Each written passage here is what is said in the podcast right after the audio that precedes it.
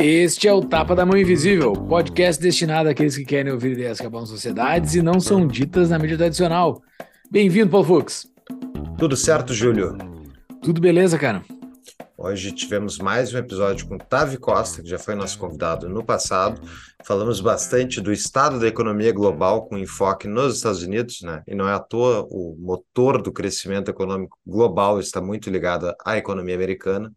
A gente falou também de inflação, né? O Otávio fala aí sobre uma possível década inflacionária que a gente vai ter e as razões disso, explica bem em detalhes. Temos também a discussão de tese de investimentos, dado que esse é o cenário que ele postula, quais são os investimentos que fariam sentido para numa época muito inflacionária, e obviamente no final a gente falou de ouro, que o Tavi gosta bastante de ouro, e de Bitcoin também, porque eu sou chato e sempre pergunto de Bitcoin.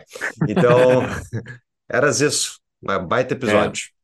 Exatamente. O Tavi é sócio, é Tavi Costa é sócio e gestor de portfólio da Crescat Capital e está na empresa desde 2013. Ele é responsável pelo desenvolvimento dos modelos macro da Crescat como parte do processo de investimento temático. Sua pesquisa foi destaque em publicações financeiras como Bloomberg, The Wall Street Journal, Reuters, Yahoo Finance, Real Vision, entre outras. Tavi é natural de São Paulo Brasil e é fluente em português, espanhol e inglês. Antes de ingressar na Crescat, trabalhou com a subscrição de produtos financeiros e negócios internacionais na Bras Service, uma empresa, uma grande empresa de logística no Brasil. Tavi formou-se com laureas pela Lindenwood University em St. Louis em administração de empresas, com ênfase em finanças. Tavi jogou tênis na primeira divisão da NCAA pela Liberty University. A gente falou sobre a, a ah, sobre o, o histórico esportivo do TAV lá no outro episódio. É isso aí. E o Tapa é um oferecimento da DBI Contabilidade, a contabilidade do Tapa, e ela descomplica a sua vida com o nosso amigo Estado brasileiro. Então, são 25 anos de experiência, mais de 300 clientes, e vocês podem procurar eles no contato arroba DBI Contabilidade ou no Instagram arroba DBI Contabilidade para tirar dica, pedir eh, dicas, tirar dúvidas e uh, consultar eles para ver, enfim, né, o quanto eles sabem, porque eles sabem bastante, nos atendem há muito tempo, e eles têm uma promoção para quem é ouvinte do Tapa, que são quatro meses de isenção de honorários e mais abertura gratuita da sua empresa. Exatamente. Os caras tiram dúvida mesmo, é só depois que tu, é, que tu contrata eles, tu manda uma duvidazinha qualquer lá, eles vão lá e respondem. Os caras são top. Você quer fazer parte da comunidade mais livre da internet em português? É só entrar. Eu acho que é do mundo, né? Mas eu vou, vou, eu não quero ser do mundo, vou dizer em português. Uh, entre e, faz, e faça parte da comunidade do Tapa da Mãe Invisível. A nossa comunidade fica lá no Discord, um aplicativo bacana onde divide as conversas por temas lá. A gente fez uma reorganização agora nas nossas salas, então ficou muito mais fácil de lidar dentre os temas tantos que a gente passa conversando durante a semana. E para quem gosta, quem está ouvindo esse episódio gosta muito de economia, tem vários, tem vários canais sobre economia. Tem canal de economia, de mercado financeiro, de política, política externa vários temas que você pode mergulhar e dividir seu conhecimento com a gente também, porque não somos eu e o Fux que tocamos lá, somos todos da comunidade que estamos tocando. Para fazer parte, é só entrar em tapadamãoinvisível.com.br barra comunidade, aí tem o link lá para fazer a sua contribuição mensal e você recebe o convite diretamente no seu e-mail. Uh, mais alguma coisa, Fux? Era isso e notas do episódio, todas as indicações, os perfis do, dos convidados, tudo isso está no nosso site tapadomainvisível.com.br. É só acessar, acessar lá e clicar nos links da Amazon nossos que a gente ganha um rebatezinho caso vocês façam compras por eles. Então tá, vamos lá. Bora falar com o Tavi. Bora. Então, Tavi Costa, seja muito bem-vindo mais uma vez aqui no nosso podcast, cara. Valeu por aceitar o nosso convite para conversar sobre esse tema que todo mundo gosta de falar. A grande parte do nosso público gosta de falar e entender o que, que está acontecendo na economia mundial. Então vamos dar uma entendida nesse cenário. Estamos gravando no dia 14 de março, porque tem acontecido muitas coisas do dia para a noite, né? Então quebrou um banco em questão de 48 horas, dias atrás. Então só para dar esse, esse aviso, uh, entre a gravação e a divulgação desse episódio tem esse tempinho aí, pode ser que algumas coisas não estejam tão casadas, mas vamos ir no overview, né? Tavi, valeu, muito obrigado.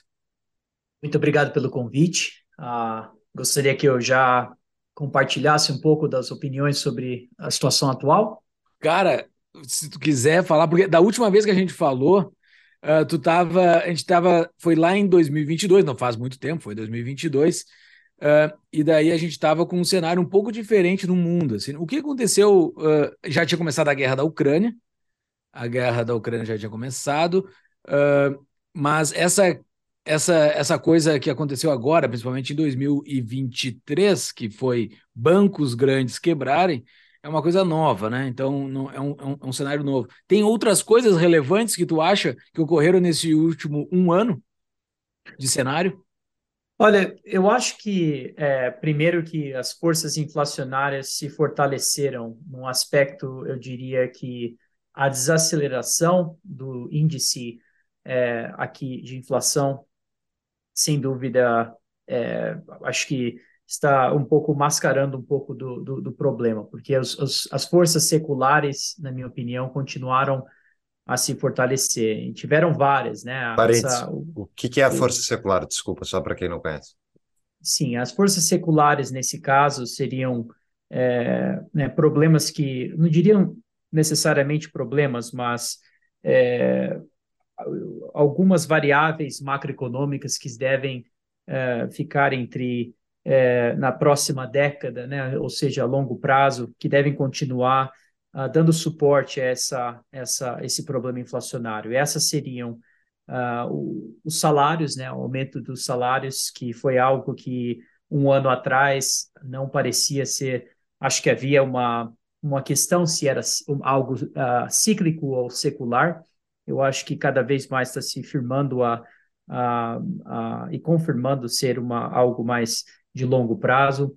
Uh, o segundo problema, eu acho que naquele período também era uma, algo que muitas pessoas pensavam que fosse apenas causado pela pandemia, que era uh, o problema de oferta uh, de muitos materiais, e a gente viu a oferta eh, voltar em algumas partes do mercado, em termos de, de, materiais em geral, mas eh, ainda o mercado de commodities termos, de novo, de oferta parece uh, extremamente restrito, e uh, isso uh, tem a ver muito com esse problema crônico de gastos, uh, de investimentos em geral, que a gente viu falta de investimentos dentro desse, dessas indústrias de recursos naturais.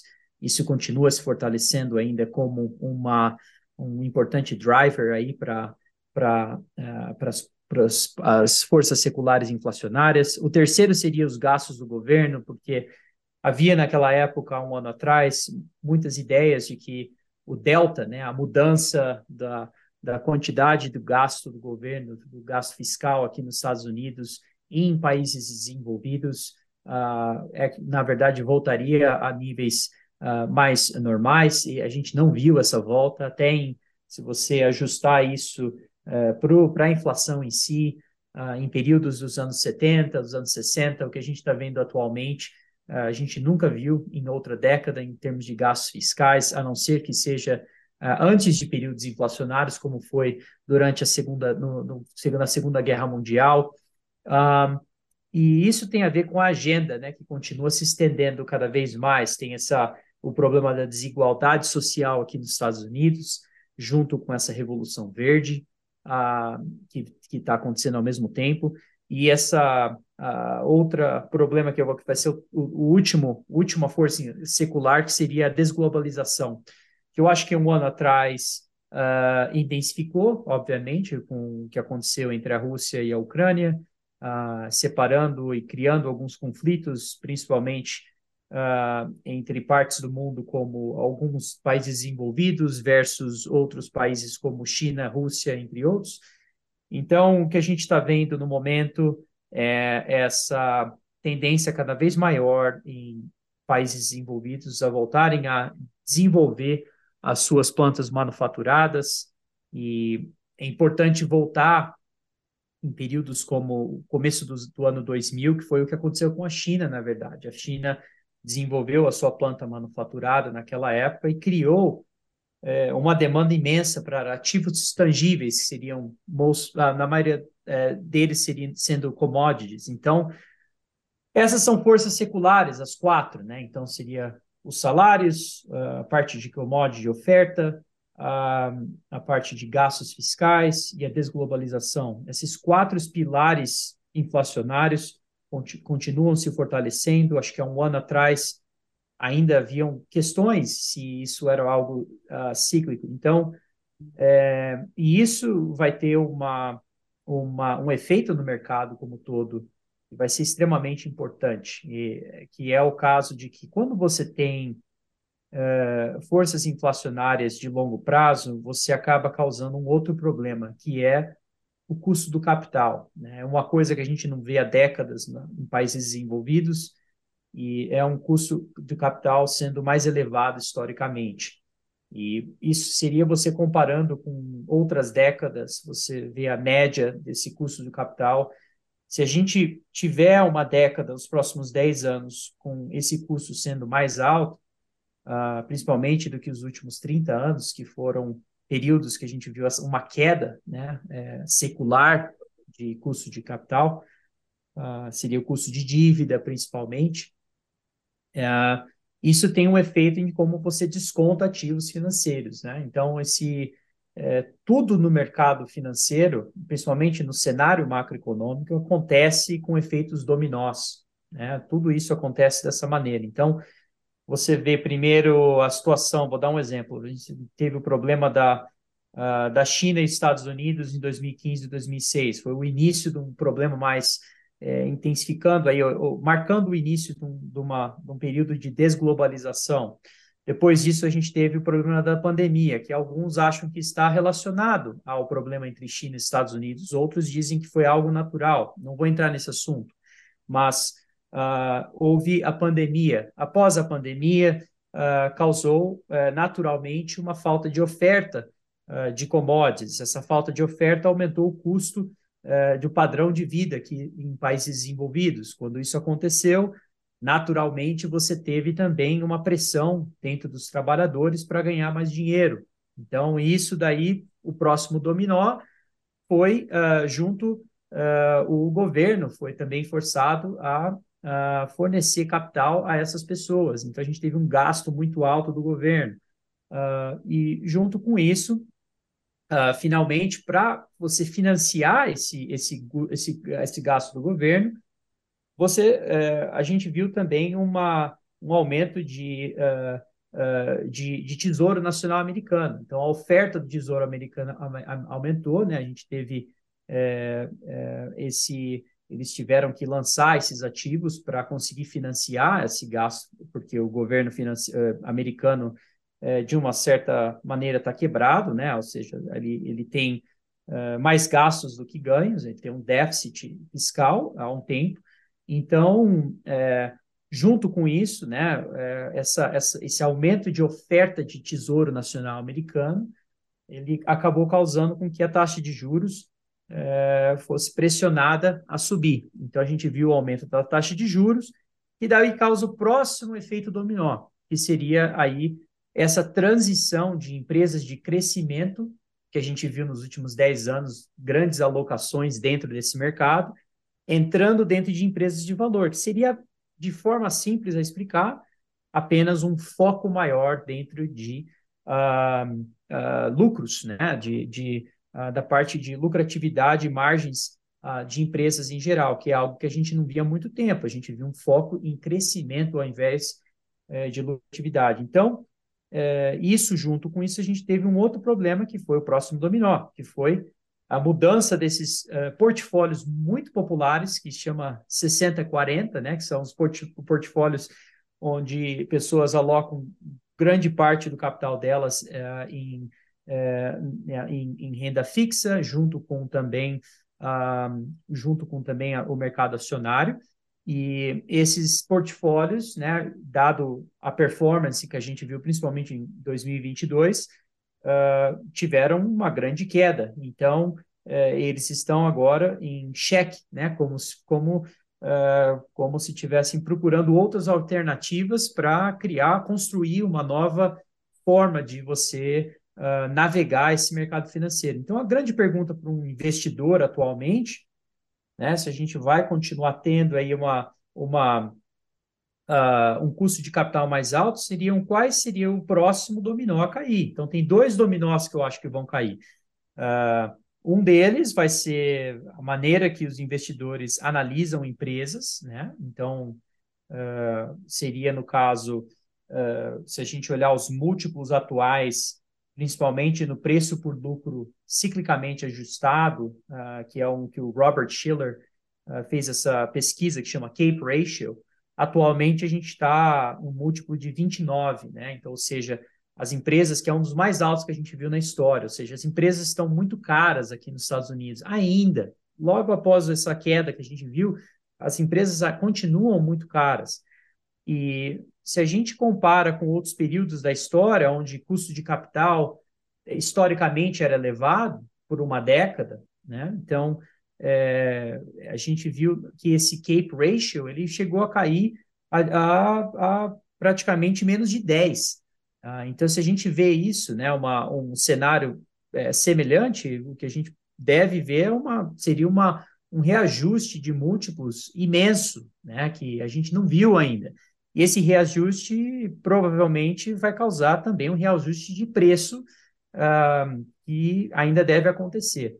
Então, tem mais pressão eh, ainda para ativos financeiros que estão caros a caírem. Agora, a, o segundo efeito dominó que deve, ou é dominó que deve cair, junto com isso tudo, é que, dado essa, essa pressão dentro é, de, é, principalmente de gestores, em procurar formas diferentes de alocar capital no momento, e, e também a gente está tendo essa, esse problema de desglobalização causando uma, é, uma certa demanda em ativos que são neutros, ou seja, neutros no caso Atualmente, bancos centrais têm uma grande alocação dentro do seu balanço de ativos em tesouros de diferentes países desenvolvidos. Esses são, eh, na verdade, as formas mais de, de maior credibilidade de, de uh, sistemas monetários são aqueles que possuem grandes alocações em, em uh, tesouros de alta qualidade dentro de países desenvolvidos, sendo o americano talvez o de maior qualidade atualmente, a gente está vendo uma transição disso para ativos neutros, ou seja, o ouro talvez deve se tornar cada vez mais, né, cada vez mais uma, um, uma alternativa para essas grandes instituições. E uh, se esse dominó cair, né, a gente tem que pensar, hoje, atualmente, os bancos centrais têm próximo de 20% das suas reservas internacionais em ouro. Se a gente vê uma volta nos anos 70, que isso era próximo de uh, 70%, praticamente, na verdade 72% foi o pico, uh, se a gente voltar a 40%, 50%, a gente pode ver um, uma, um influxo de capital de próximo de 4 a 5 trilhões de dólares dentro desse mercado, uh, que vai ser uma mudança muito grande no mercado de recursos naturais. Então, desculpa pela resposta longa, mas essa é, é o que está na minha cabeça. Né? São essas... Não, maravilha, isso deu a pauta agora para a gente discutir Exato. todos os episódios, isso aqui tudo falou. Bem legal, anotei várias coisas, Júlio, pode começar, depois eu vou. É pensamento ordenado, assim, então uhum. tu abriu vários tópicos, dá para a gente ir um por um agora. Começando lá, o primeiro grande tópico que tu abriu em quatro, que é a inflação. Uh, você falou esse termo inflação secular, que ela vai se tornar secular agora. Porém, se, eu, se a gente for abrir um site de economia mainstream, assim, eles estão dizendo que a inflação está caindo. A inflação está caindo, então está num ritmo de queda. Uh, o que que tu o que que tu diz como a inflação se manter alta? Ela não está caindo? Ela está desacelerando, né? Agora o, o é, e isso vem acontecendo por algumas, uh, algumas razões. A maioria delas tem a ver com a queda recente no mercado de commodities que a gente teve nos últimos 12 meses, uh, em diferentes partes do mercado. E quem entende o mercado entende que existem períodos de consolidação no mercado. E né, o que está acontecendo dentro uh, dessa, das, das indústrias de recursos naturais é exatamente isso. Né? A gente teve uma, uma forte apreciação de, uh, de preço de muitas commodities nos últimos, uh, nos últimos dois anos. Né? Se você olhar o mercado de, de petroleiras, por exemplo, foram os últimos, foram os últimos dois anos, foram os melhores anos que a gente viu nos últimos 30 anos. Então, a gente nunca viu dois anos seguidos dessa maneira, a não ser que você volte para os anos 70, por exemplo, que a gente viu uh, uh, vários, uh, vários períodos dessa maneira, né, em qual o preço de petróleo e de gás natural, na verdade, continuaram se fortalecendo por né, quatro, cinco anos seguidos. Então, um, é normal você ver um período de consolidação que a gente está sofrendo no momento, mas quando você analisa o mercado em si, o que, é, o que realmente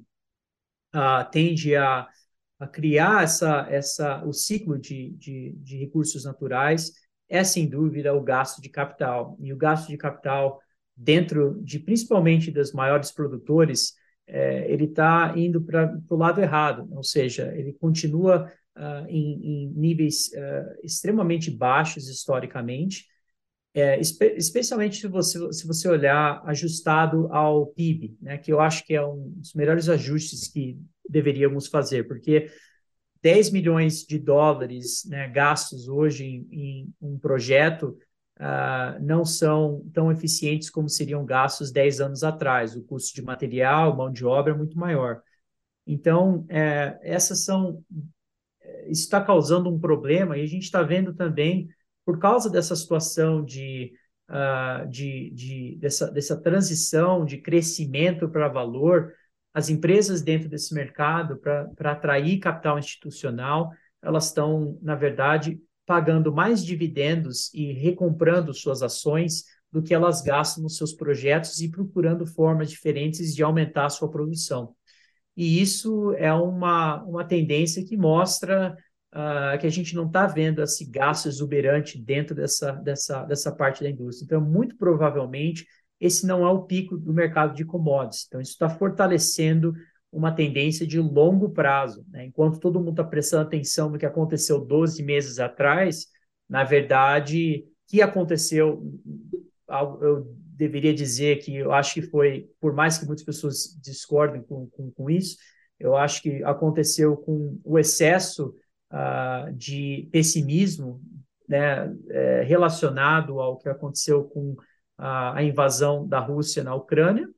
Né? Eu acho que continua sendo algo muito uh, negativo para o mundo como um todo, mas uh, acho que foi um, um pouco de excesso uh, de prêmio precificado no mercado naquele período que causou um pouco de uma certa né, essa queda que a gente viu e principalmente por causa de posicionamento no mercado, que estava um pouco em excesso dentro do mercado de commodities. Então, agora a gente está voltando a ver esse período de consolidação, uh, e, e se você olhar a parte de, principalmente de salários, né, principalmente as notícias que a gente vem vendo, uh, por mais que a gente continua vendo que a, a parte de desemprego talvez comece a, a, mostrar problemas, a gente tem praticamente uh, dois trabalhos uh, disponíveis para cada pessoa desempregada hoje nos Estados Unidos. Então, uh, isso né, tem, vai, vai levar um, que é uma das maiores, das maiores proporções que a gente viu durante a história. Então,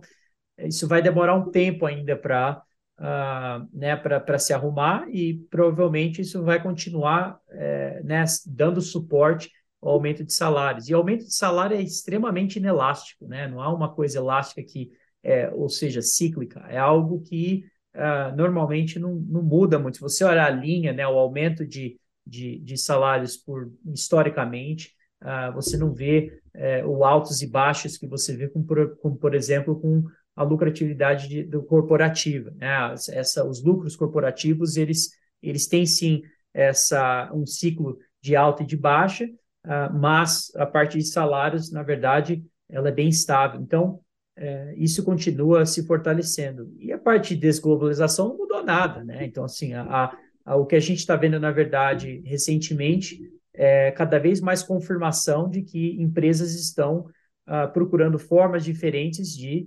uh, diminuir essa dependência com o mercado chinês, uh, de diferentes grandes empresas né, fazendo isso, até mesmo ações do governo, evitando empresas a continuarem tendo essa dependência que a gente viu nas últimas décadas, e isso vai ter provavelmente muitos, uh, muitos impactos na, na, economia global, né? Que seriam uh, essa volta aí de, de, de uh, dessa, dessa parte industrial entre países desenvolvidos que deve causar uma grande demanda de commodities também. Então, tudo isso está se fortalecendo com o tempo, né? A gente tem que analisar o mercado longo prazo e mais curto prazo. Isso aí é o que está acontecendo no longo, longo prazo. E, tá, mas deixa, eu, deixa eu entender aqui que parte do ciclo econômico tu enxerga que a gente está, tá, especialmente falando dos Estados Unidos.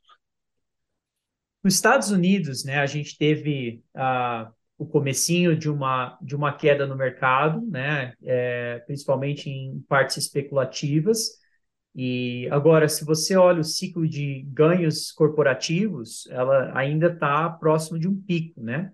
Uhum. E as margens estão começando a, a contrair já. Então, é, dentro da parte uh, de ganhos corporativos, a gente está bem próximo de um pico ainda, né? Então, uh, e se você analisar a maioria dos, das estimativas, principalmente no Wall Street, nos analistas, é que a gente vai ver outros 20% a 30% uh, de aumento em ganhos nos próximos três, três anos, ou algo do tipo. Então, uh, se você olhar esse aumento nominal de ganhos nos últimos uh, 70 anos, a gente está num canal praticamente, né? ou seja, ele, ele bate nessa, nessa, nessa ponta do canal em cima, em termos de, de, de, pico, depois a gente tem uma contração de 30%, 40% em ganhos, aí você tem uma volta de novo uh, do ciclo uh, econômico, uh, onde o ciclo de negócios volta a se estabelecer de,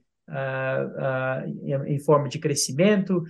então, a gente não vê isso há muito tempo, essa contração na parte de ganhos. Eu acho que o que deve acontecer, na verdade, é que se você olhar uh, historicamente também o, os gastos, uh, principalmente operacionais, com relação às vendas, né, os, os, dos, a receita de muitas das empresas, essa proporção está numa baixa histórica. Isso devido aos salários estarem baixos comparado com outros períodos na história. Então, se a gente começar a ver uma pressão disso continuar e realmente se tornar secular, como eu acho que vai, uh, isso vai uh, causar com que as margens sejam reduzidas. Então, você olhar as margens que a gente tinha nos anos 70, por exemplo, eram margens muito uh, menores do que a gente tem no, no uhum. momento atual. Então, isso está em linha com também com o fato de que o consumo, né, o consumidor em geral, ele né, ele está tendo problemas de várias formas, né? Primeiro que o, o salário dele não está crescendo tão rápido quanto o gasto que ele tem, né? Esse é o número um. Uh, e outro é que a gente já viu já, né, as, as, é, por exemplo, há um ano, dois anos atrás, uh, haviam grandes uh, quantidades de savings, né? Ou seja, as, as pessoas as pessoas tinham uma poupança muito muito é, alta na, naquele período, há um ano, um ano e meio atrás, e hoje já não é o mesmo, uh, os mesmos patamares, por sinal, é completamente oposto. Então, uh, então isso vai começar a ter um impacto em demanda uh, desses consumidores, que deve também causar aí essa contração no, no, nos ganhos. Então, se a gente tiver ganhos começarem a contrair, como eu acho que deve acontecer, e junto com o custo de capital né, apenas continuando essa, desse patamar que está atualmente, uh, muito provavelmente a gente deve uh, ter uma, um problema de ganhos das, das corporativos, e isso deve, uh, deve refletir no preço de ações também. Então, está tudo como conectado de uma certa maneira, e, então, respondendo a sua pergunta, eu acho que a gente está próximo de um pico na parte de ganhos corporativos e deve ter um impacto em ganhos em, em preços de empresas no, tá. no futuro. Mas o pior, então, está por vir. Eu diria, é, a gente está desenvolvendo né, a, a situação. o pior é está por vir. o pior, pior está por vir é com respeito a. Eu não quero pintar uma, uma, um quadro com, com uh, extremamente pessimista, mas, mas sim, é, é, eu acho que, que tem mais, muito mais é, as consequências negativas desse cenário atual uh, devem continuar se desenvolvendo e devem uh, piorar de uma certa forma.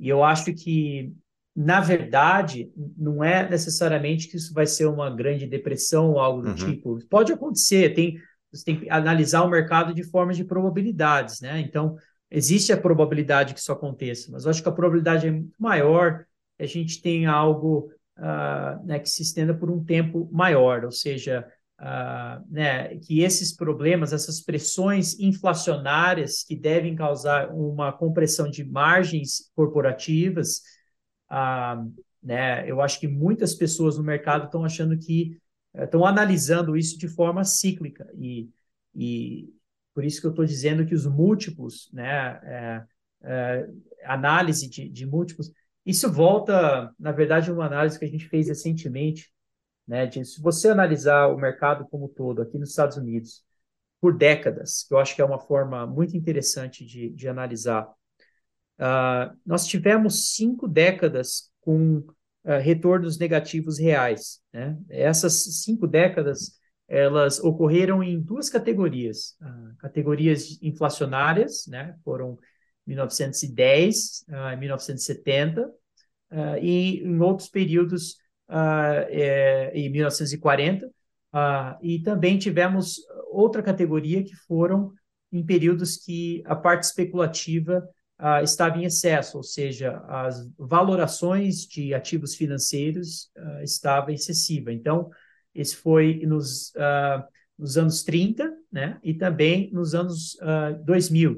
A gente teve o problema da, da, da bolha de tecnologia e também, no final, a bolha do estouro da bolha de imóveis aqui nos Estados Unidos e globalmente. Então, uh, atualmente, se você analisar o cenário atual, uh, a gente tem esses dois problemas. Né? A gente tem a, a grande Uh, essa possibilidade de um, estar entrando num, num, período de uma década inflacionária, número um, a gente já está né, dois anos dentro de três anos dentro dessa década, uh, no qual a, a média de inflação, de índice de inflação e custo de capital é realmente comparável a outros períodos, até maior que outros períodos que a gente viu na história, que foram períodos inflacionários, esse é o número um.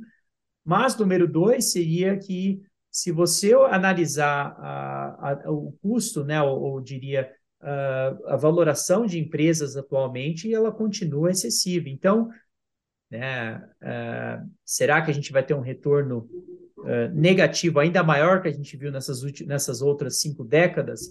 Ah, aí é algo para especular, mas assim, realmente positivo vai ser muito difícil. E é algo que eu diria que os participantes do mercado atualmente, principalmente as pessoas mais jovens, não estão acostumadas, em países desenvolvidos principalmente, né? Então, é, vai ter muito reajuste né, de como a gente analisa o, o, mercado financeiro nos próximos anos. E, e, vai criar muitas oportunidades também, mas assim, uh, os, os, os, heróis do mercado que a gente né, teve nos últimos, nas últimas duas décadas provavelmente não serão esses os heróis das, dos próximos 10 anos. Uma pausa para um rápido anúncio. Está em dúvida de onde investir o seu dinheiro? Conheça a Propósito Capital, empresa com expertise em soluções financeiras e investimentos para famílias e empresas. A Propósito Capital é escritório de investimento parceiro do BTG Pactual, maior banco de investimento da América Latina. Eu fiz uma breve entrevista com um dos fundadores, então caso você queira saber mais, acesse tapadamãoinvisível.com.br barra propósito. A propósito, Capital cuida do que é seu e do que ainda vai ser. Voltamos ao episódio. Eu pergunto porque, nesse cenário todo que tu está comentando, tu não falaste muito sobre a política do Fed, né? Tu falou sobre o que tu espera que aconteça e tal, setores, mas o, onde a gente está hoje é recentemente aconteceu a crise do Silicon Valley Bank, uh, que é basicamente quebrou da noite para o dia, e tivemos, enfim, um problema no mercado bancário americano, o que, que aparentemente foi um pouco, pelo menos, resultado do problema do, do mercado de títulos públicos americanos. Eu gostaria que tu explicasse isso para a nossa audiência, para depois eu avançar aí, que eu queria, te, eu queria ver como é que tu enxerga esse problema do Fed, das ações do Fed em meio a todos esses outros problemas, porque aparentemente a gente está arrumando para uma, uma, uma estagflação, não sei se tu concorda, uma inflação mais elevada por todos os elementos que tu comentou, e ao mesmo tempo o Fed tentando reduzir a oferta monetária, espremido por crise bancária, ou seja, que ele tem que injetar capital de novo. Então, essa confluência de fatores está deixando, ah, pelo menos para mim, é muito difícil enxergar para onde é que a gente está indo. Eu queria primeiro que tu explicasse para nós, favor, qual é a tua percepção sobre o que está acontecendo em relação ao Fed e os bancos dos Estados Unidos. Olha, o Fed está numa situação uh, muito complicada, talvez uma das mais complicadas que a gente já viu, uh, pelo fato de que realmente uh, Primeiro que para os participantes do mercado tem que entender que entrando num período inflacionário de, de longo prazo não significa que você não terá desaceleração do índice uh, do IPCA aqui dos Estados Unidos, né? Ou uhum. seja, isso naturalmente vai acontecer. Nos anos 1970 a gente chama isso de três ondas, né? A gente teve tivemos uh, três ondas naquele período, cada uma o pico foi maior do que a, a a passado. Então, uh, isso é uma coisa interessante. O que está acontecendo com os bancos aqui nos Estados Unidos? Primeiro que o sentimento atual, é, dado uh, o fato de que a última grande recessão que a gente teve foi causada por um problema bancário, a gente chama isso de lutar a, a guerrear a última guerra, né? Então, é, isso é uma coisa muito natural do mercado. A gente achar que o que aconteceu no, no, na, última, na última recessão, provavelmente vai se desenvolver dessa vez mais uma vez. Eu, eu acho muito difícil de que uh, isso, na verdade, seja o problema sistêmico que foi em 2008. Então, eu tenho uma opinião diferente de muitas pessoas. Eu acho que a mídia está eh, realmente tomando conta dessas notícias atualmente, como deveria e como eu esperaria, mas eu acho que é um pouco de excesso de, de pessimismo dentro dessa parte. Eu acho que os bancos maiores estão mais saudáveis, né? É, se você analisar de diferentes formas, principalmente os, os grandes bancos americanos uh, continuam uh, saudáveis. Uh, agora, principalmente na parte de balanços e por causa da parte regulatória que a gente viu após os problemas de 2008. Agora, isso não significa que os bancos regionais e menores ah, talvez estejam ah, principalmente com, em problemas. Então, obviamente, a gente teve um banco aí que teve ah, que mostrou problemas. agora, isso, na minha opinião, junto com, com a situação de, do mercado de renda fixa, que são impactos que a gente está vendo ainda, né? A gente não tem um problema com o mercado de renda fixa há muito tempo. Então, o fato de que muitos analistas não, na verdade, uh, consideraram o eh, essa, essa, essa queda de valor uh, desses ativos dentro do balanço desses bancos, né, e apenas considerar isso no momento atual, né, isso mostra como, principalmente os participantes de mercado, já não, simplesmente não estão acostumados com esse período que a gente provavelmente está entrando, né, que é um período é, que muitas pessoas estão analisando como se fosse um período de alto crescimento e baixo custo de capital, que muito provavelmente vai ser o oposto disso, vai ser é, é, baixíssimo crescimento, se não negativo, uh, junto com um custo de capital mais elevado. Então, uh, esses são os grandes, os grandes problemas. Agora, para extrapolar dentro dessa ideia, se você analisar o próprio balanço de ativos do Fed, né, que diz ter, uh, ou, né, iria próximo de vai, 8 trilhões de dólares, eles não têm esse valor também.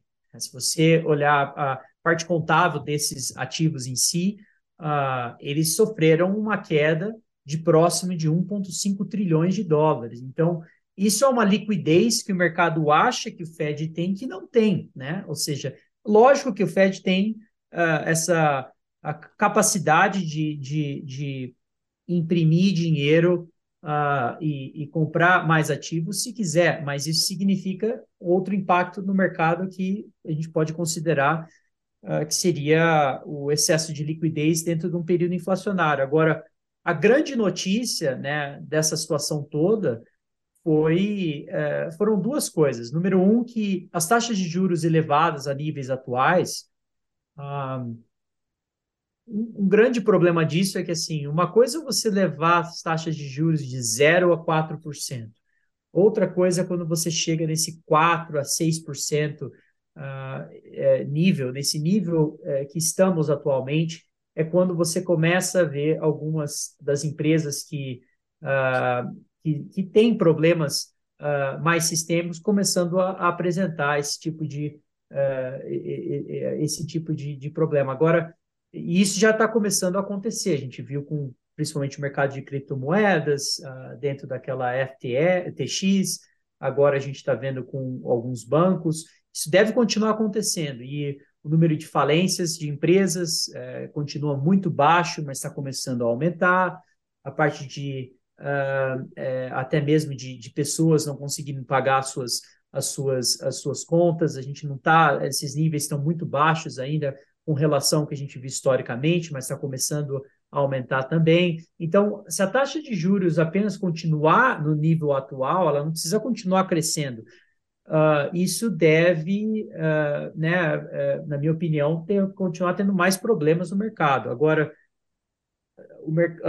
as narrativas tendem a ser extrapoladas com o tempo. E a primeira narrativa que a gente está vendo agora é que, por causa desses problemas que a gente teve atualmente com os bancos, um, isso deve causar com que o Fed comece a cortar a taxa de juros.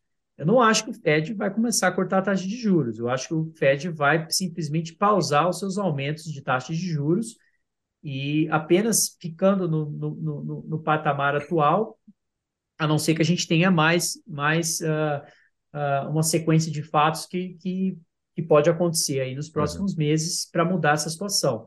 Então, uh, agora, com a situação atual que a gente tem, o Fed deve continuar com a taxa de juros nos patamares atuais, deve continuar causando problema. Com, com certeza, a gente está vendo uma, uh, um, uma, uma situação de falta de liquidez né, uh, em algumas partes do mercado que é praticamente natural isso acontecer por causa do, do custo capital estando nos níveis que, que está atualmente. Então, é, são essas as, acho que eu diria que agora o resgate financeiro que a gente viu do governo, né, que por sinal deve ter acontecido principalmente pela pressão é, de empresas dentro do setor de tecnologia que tem uma influência muito grande no governo, uhum. né, obviamente, um, é, principalmente esses fundos de venture capital, entre outros, a gente viu né, as big techs também têm uma grande, grande influência no governo. Ah, é que ah, os, esses formuladores de políticas ah, monetárias e fiscais foram praticamente ah, forçados a, a, agir dessa maneira. Então, ah, isso é, sem dúvida, a grande notícia, porque o mercado, né, a causa do mercado, na verdade, está apreciando aí recentemente. Mas uh, eu não tenho, uh, eu, eu tenho uma grande convicção de que uh, né, esses problemas devem continuar uh, alimentando o mercado de uma forma muito negativa nos próximos meses. E não acho que isso vai ser, na verdade, uma, uma é, né, algo positivo. Acho que vai ser, a gente vai ver uma, uma precificação, na verdade, uh, que deve refletir em alta pressão desses uh, mercado acionário com, com respeito a uma, a uma queda ainda maior. Mas então é, isso tem sido a minha, o meu pensamento com respeito a, a essa situação atual que a gente está vendo com os, com os bancos. Essa foi uh, aparentemente a primeira, mantendo a taxa de juros do jeito que está, foi a primeira quebra assim significativa que provavelmente possa, possa ocorrer outras. Mas o salvamento deste banco foi uma forma fácil de argumentar, pelo que eu estava lendo da, da, composição do ativo dele, porque ele tinha no ativo dele títulos de alta qualidade, que eram títulos do governo americano. Ele só estava exposto a títulos de longo prazo que sofreram mais com a alta dos juros, ele ficou ilíquido mais por causa disso. Então, salvar um banco que possui um ativo com alta qualidade é, entre aspas, fácil, porque tu tem uma contra uma contrapartida, tu tem algo para colocar em garantia numa operação que é, vale bastante, que é que são esses títulos do governo dos Estados Unidos. Porém, se der um se começar a dar um os próximos a sinalizar terem ativos ruins, né? Terem ativos de operações de crédito padrão para empresas insolventes, por exemplo. Daí a coisa começa a apertar para o lado do Fed, né? Porque ele vai ter que dar um jeito de mexer, uh, de, sal de tomar uma decisão difícil, que é salvar alguém que tem ativo ruim, uh, ou ele baixa a taxa de juros para deixar alguns que daí para tentar salvar ao, ao, o geral pela baixa da taxa de juros. O que, que tu acha pode acontecer? Porque isso vai acontecer, né? Alguém que vai quebrar com um título ruim vai acontecer isso dentro dos próximos meses, provavelmente. É, eu acho assim, tem o risco de outros bancos regionais uh, terem problemas, uh, mas mais uma vez, eu não acho que vai ser tão sistêmico como outras pessoas estão achando que pode ser. Uh, agora, o maior risco do mercado, na minha opinião, eu diria né, que deveria ter uma relevância ainda maior, né, tem sido em outras partes que tem a ver um pouco com essa situação. Então, vamos pensar no private equity, por exemplo, né, que a gente está tendo praticamente, eu não diria que é uma fraude ou algo assim, mas é, é, é praticamente né, isso, porque você está. Uh, ah, muitos dos ativos que essas, esses fundos uh, continuam uh, é, precificando dentro dos seus portfólios, atual, quando, quando você faz uma análise de, do, do, preço que a gente, a queda que a gente teve, principalmente dentro do setor de tecnologia, é, eu duvido que as valorações dos negócios uh, que eles têm participações não sofreu uh, uma, uma desvalorização muito maior do que está sendo atualmente contável dentro dos, dos, uh, dos, dos balanços dessas empresas. Então, na minha opinião, isso é uma, um problema talvez ainda maior, né? que, que até mesmo na parte de, uh, de na parte de, de, uh, de real estate com, comercial aqui nos Estados Unidos, entre outros. Então, isso aí, uh, na verdade, eu acho que, que é uma é um risco ainda muito maior para o mercado do que a parte dos bancos da, da indústria financeira aqui dentro dos Estados Unidos, da indústria bancária aqui dentro dos Estados Unidos. Outro problema que eu acho que é muito grande tem sido dentro dos, da, da parte de, de renda variável corporativa americana, que continua a níveis uh, né, extremamente especulativos. Isso você analisa apenas pelo spread, né, a diferença entre os juros que você consegue nesses títulos corporativos com relação ao título uh, do Tesouro Americano. E essa spread, essa diferença, ela continua a níveis historicamente baixos, principalmente dado o cenário atual. Então, eu acho que uh, isso sim uh, tem muito mais a, a, né, a ter, uh, talvez, problemas no, no, nos próximos meses. Outro problema que eu acho que é muito grande, que eu acho que outras pessoas não estão prestando atenção por causa do que está na, na, nas notícias aí do mercado atualmente, também tem a ver com as mega caps, né? Então, as grandes empresas uh, financeiras aqui, ou diria as grandes empresas, principalmente de tecnologia aqui do mercado americano, né, a gente chama, tem algo que a gente chama de, de high duration, né, que é a duração dessas empresas em termos de, principalmente pelo fato de que muitas empresas provavelmente estarão em, em negócios nos próximos 10, 20 anos, os analistas acabam extrapolando eh, os ganhos de fluxo de caixa que devem ocorrer nos próximos, nas próximas décadas. Então, quando eles fazem esses, essas estimativas e e depois uh, adicionam junto com isso uma, uh, um, um, juros para ser descontado, uh, para daí né, ter uma, um, um, valor presente dentro dessas, dessas empresas. E essas, essas, esses cálculos, na minha opinião, continuam extremos, ou seja, a gente deve ver ainda uma, uma grande mudança de múltiplos uh, dentro das empresas de mega cap que a gente não viu ainda. A Apple, a Microsoft, a Amazon a gente já viu bastante, a Netflix a gente viu bastante, a própria face, o próprio Facebook a gente viu bastante, o Meta, uh, mas ainda tem muito a acontecer dentro desse mercado, Nvidia. Uh, então, o mega caps, na minha opinião, continua sendo uma parte do mercado que, uh, se a gente estiver realmente dentro de uma década inflacionária, com esses efeitos dominós que eu estou explicando é, dentro do custo de capital estando elevado, muito provavelmente a precificação desses ativos, títulos corporativos, private equity e mega caps, uh, eles, eles têm que ter um, sofrer um reajuste muito significativo. Então, uh, para mim, esse é o maior risco no mercado atualmente. É, a gente tem aqui entre nós três, tá? Tem um investidor em empresas americanas, que chama Júlio Santos ali. Ele ah, compra... Temos dois, provavelmente, que o Tavi deve investir deve também. Deve né? comprar também, com certeza. Mas, uh, Júlio, tu tá ficando preocupado? Vai vender tuas ações ou não? Não, não, ainda não. não. Ainda Mas não. Tu, tu As que eu tenho, cap? eu tenho duas das mega caps. Eu tenho ah, Microsoft e, e uh, Google, né?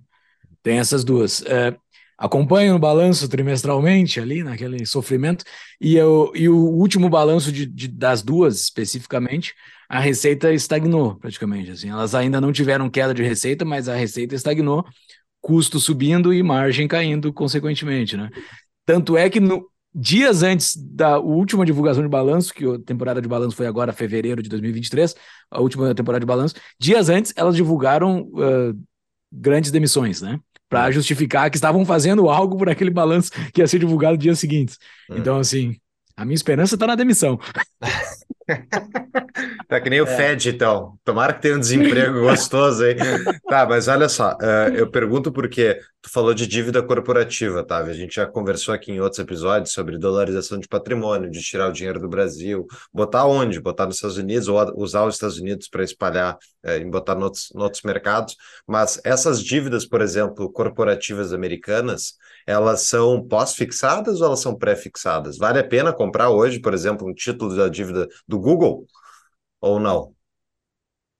Olha, as duas, na verdade, obviamente, a, a, a, a variável, a, sem dúvida, vai ser, vai, vai ter um risco maior, né? Mas, mas eu, não é algo que eu acho que me parece interessante, né? Nenhuma das, das, das dos títulos corporativos atualmente uh, estão em níveis uh, atraentes. É mais atraente você uh, investir no título do governo em si, com risco né, é, livre, no caso, não é realmente o caso, mas, mas eu diria que você tem uma probabilidade maior de acertar do que. Do que...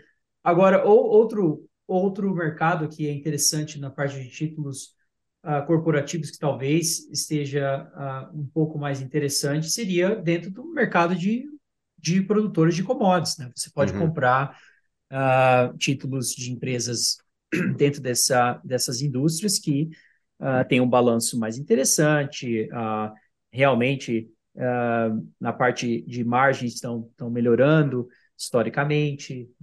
Elas estão com spread um pouco maior, né? Que o spread é mais interessante também. algumas das empresas, principalmente as petroleiras, é, se você analisar as petroleiras, o que é muito interessante também, é que é, praticamente o mercado está precificando que muitas dessas empresas não é, vão à falência nos próximos né, cinco anos, algumas sete anos. Então, por isso que você vê os múltiplos de fluxo de caixa livre uh, próximo de né, uh, quatro, três vezes em algumas dessas empresas. Então, é, no Quanto está o do Google? Quanto está o do Google? O múltiplo, ah, você sabe? Alguém de sabe? De cabeça, não sei, não. mas eu posso... Mas está, minha, dúvida, é minha dúvida é se está muito mais do que o do que o caso das petroleiras.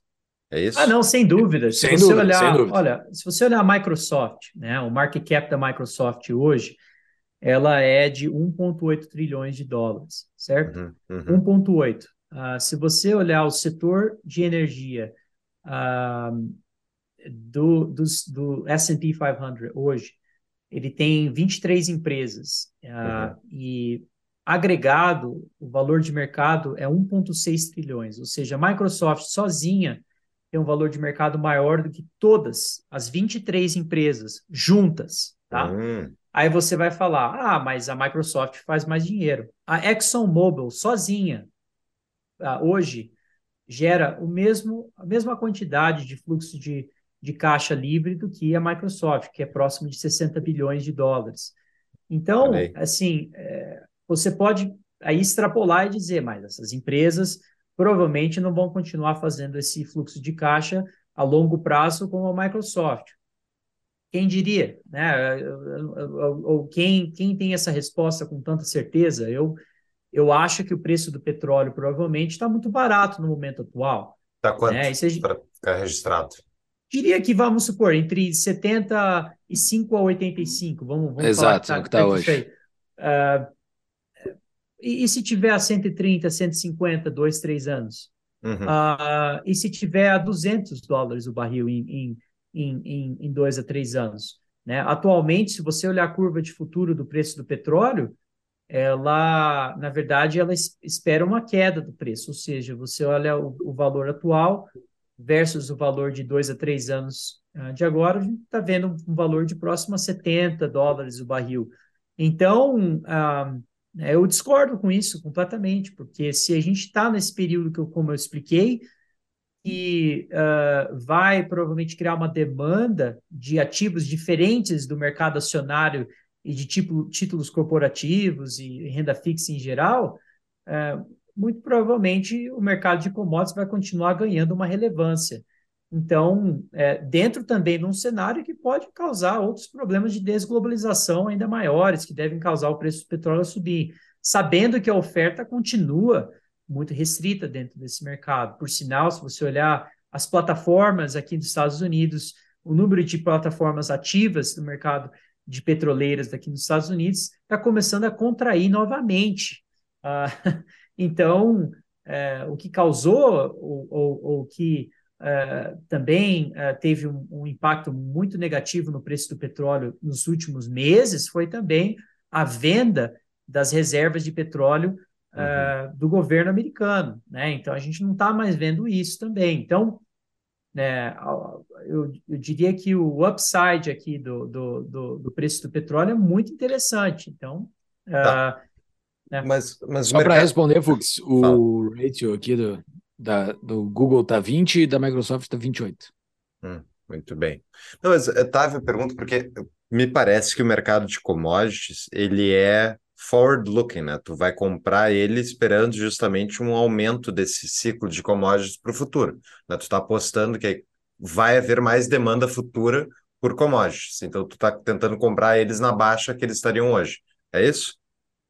Com certeza. A, tá. é, o meu, o meu, a minha opinião foi essa há um tempo, né? Eu, eu já, já venho planejando o port, portfólio para alocar capital nisso há um tempo. Uhum. Uh, a parte de, de petroleiras é uma parte do portfólio que funcionou muito bem. Agora, existem outras partes do mercado, principalmente de mineração, que a gente não viu ainda desenvolver da forma que pode se desenvolver. Então, é, as oportunidades dentro dessa parte da, dessas indústrias, principalmente, são, na minha opinião, imensas. Então, tem muita simetria ainda. Legal, mas a gente não está indo para uma recessão nos Estados Unidos e logo, provavelmente, uma recessão, recessão global, onde esses preços cairiam mais ainda?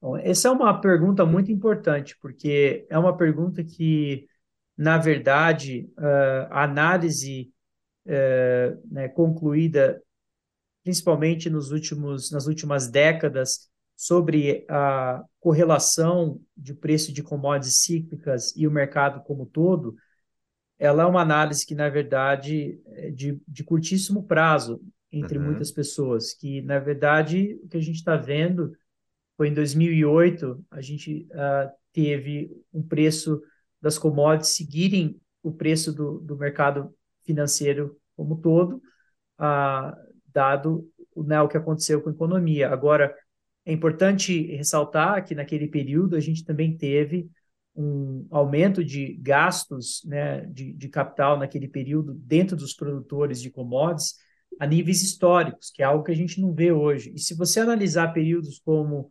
uh, principalmente os anos 70, havia sim uma divergência entre esses mercados de recursos naturais que continuaram subindo, continuaram apreciando, junto com o mercado em queda.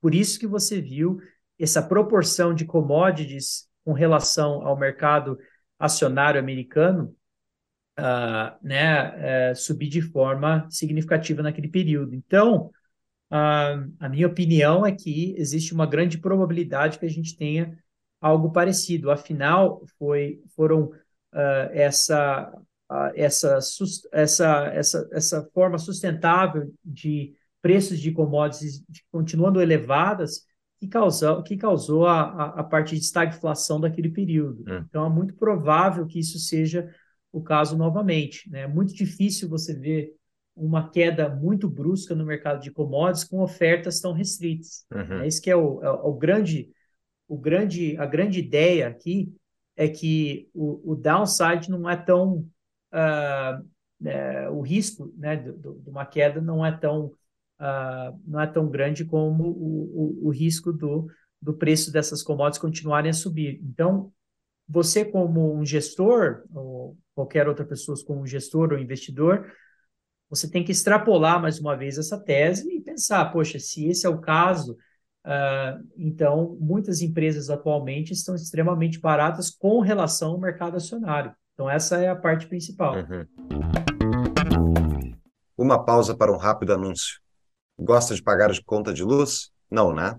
Então aproveite enquanto o Estado não aumenta a cobrança de impostos sobre o setor e instale painéis solares na sua residência ou empresa. Com o produto elaborado pela Sunning Energia Solar, o investimento, uma vez financiado, é pago com a própria economia que ele gera. A Sunning Energia Solar tem seis anos de atuação neste mercado e centenas de indústrias e comércios no seu portfólio, como L'Occitane, BRF e o de Aço. A Sunny Energia Solar tem como objetivo trazer com segurança e qualidade o investimento mais rentável em energia solar para seus clientes. Saiba mais em tapadamãoinvisível.com.br barra solar. Voltamos ao nosso episódio. Dentro da, daquelas pressões, aqueles quatro pilares das infla, da, da inflação, você citou sobre o aumento de salários, que ainda tem muitas vagas abertas lá. Quando a gente conversou um ano atrás, a gente falou sobre isso e as vagas ainda seguem abertas aqui nos Estados Unidos, uh, ditando esse ritmo de sendo essa a base da inflação. Porém, teve uma resposta que você deu que os reajustes salariais estão menores do que os reajustes dos preços. Me corrija se eu, te, se eu entendi errado. Uhum. Então, no longo prazo, essa pressão começa a reduzir. A pressão salarial sobre a inflação começa a reduzir se os reajustes, se o aumento salarial não, não andar em linha com o aumento da inflação, correto? Correto. Eu acho que o, o a situação uh, que seria o problema uh, no caso é que a gente tem também um problema de desigualdade social. E as empresas, se você olhar o crescimento de lucro corporativo desde 2008 com relação ao, ao, ao crescimento de salários no momento, a gente viu praticamente o dobro de crescimento de de, de lucros corporativos com relação ao aumento de salários. Se você olhar 1970, por exemplo, é, você viu exatamente o oposto. É, o, os salários cresceram quase o dobro do que os, os, os, os, lucros corporativos. E é importante ressaltar que naquele período, ah, os salários, na verdade, com relação aos lucros, era um patamar mais alto do que é atualmente. Então, uh, por mais que a gente possa ter alguns períodos, assim como a situação inflacionária deve desacelerar em alguns períodos, você não vai ver uma, é, você não vai ver esse problema, na verdade, ir para o outro lado, ou seja, você vê uma contração de aumento de salários. Provavelmente não deve acontecer. Isso mais pelo fato de que a gente está tendo uh, essa situação de desigualdade social, que deve forçar, na verdade, que as empresas em si uh, sofram um problema, ou seja, as empresas que tenham que uh, diminuir as suas margens e não Uh, e não uh, para o outro lado, ou seja, não os trabalhadores que tenham que sofrer com, com, uh, com salários menores. Então, isso é uma, uma tendência importante a notar. Por mais que o, a situação nominal, né, os salários nominais, o crescimento de salário nominal, é, provavelmente está num crescimento secular, mas em, reais, em termos reais, ou seja, ajustado à inflação, uh, você ainda pode ter uma queda nesse, nessa situação, que causa também uma, uma, uma queda em consumo. Então, as empresas, os ganhos, elas sofrem por dois lados, elas sofrem pela baixa de consumo e também o aumento de salário em si. Então, isso, isso para mim é o, é o, maior risco uh, que tem, é, é os, os, ganhos corporativos que continuam elevados em pico, uh, enquanto ainda, se você vê analistas uh, estimando aumentos de dígitos duplos aí nos próximos, nos próximos anos, que eu acho que é uma coisa que não deve acontecer. Aqui, correndo o risco de ser simplista, Fux, voltando para aquele site que a gente sempre indica, né? What the fuck happened in 71? É, é, esse, esse, é o, esse é o gráfico mais triste de todos. Esse que tu acabou de citar foi o gráfico que me pescou para entrar nesse site. Foi que a partir de 71, assim, é, é dire... dá para ver direitinho a inflexão. Eu tô botando o risco de ser simplista aqui, tá? Do meu lado, mas que a, os, os salários se descolaram completamente dos lucros, né? Como que o sistema inflacionário tu, tu gera desigualdade, está bem explícito naquele gráfico ali, né? No momento que o sistema inflacionário soltou a corda, soltou as rédeas, uh, tu botou dinheiro no bolso de quem era muito rico e tu fez com que tenha quem tenha pouco dinheiro ou só tenha mão de obra para conseguir renda, tu não conseguir mais ter valor, uh, uh, tu consegue capturar valor dessa pessoa, o governo consegue pegar o, o valor dessa pessoa. E o mais triste ainda que segue a partir disso é que as pessoas não conseguem perceber o quanto esse sistema é nefasto, porque a solução aqui, pelo menos a, a conclusão que eu chego, inclusive, que é o que eu olho os meus investimentos aqui, uh, a solução é em cima do salário. Os, caras não conseguem, as grandes empresas não vão conseguir resolver a bronca que elas têm aqui de uma outra forma, porque tem o um problema do ratio, né? Que o que o Tavi é falou. Taxa a taxa, o, a, é a relação entre o que a empresa vale versus o, o, lucro dela, né? Que ali que eu falei como exemplo, o Google está em 20%, em 20 vezes, né? O, ou seja, ela vale 20 vezes o lucro. Uh, se a gente pegar as soluções que o Google tem para corrigir esse ratio, ela só tem a solução do lucro, porque o preço ela não consegue controlar. O lucro dela não vai crescer.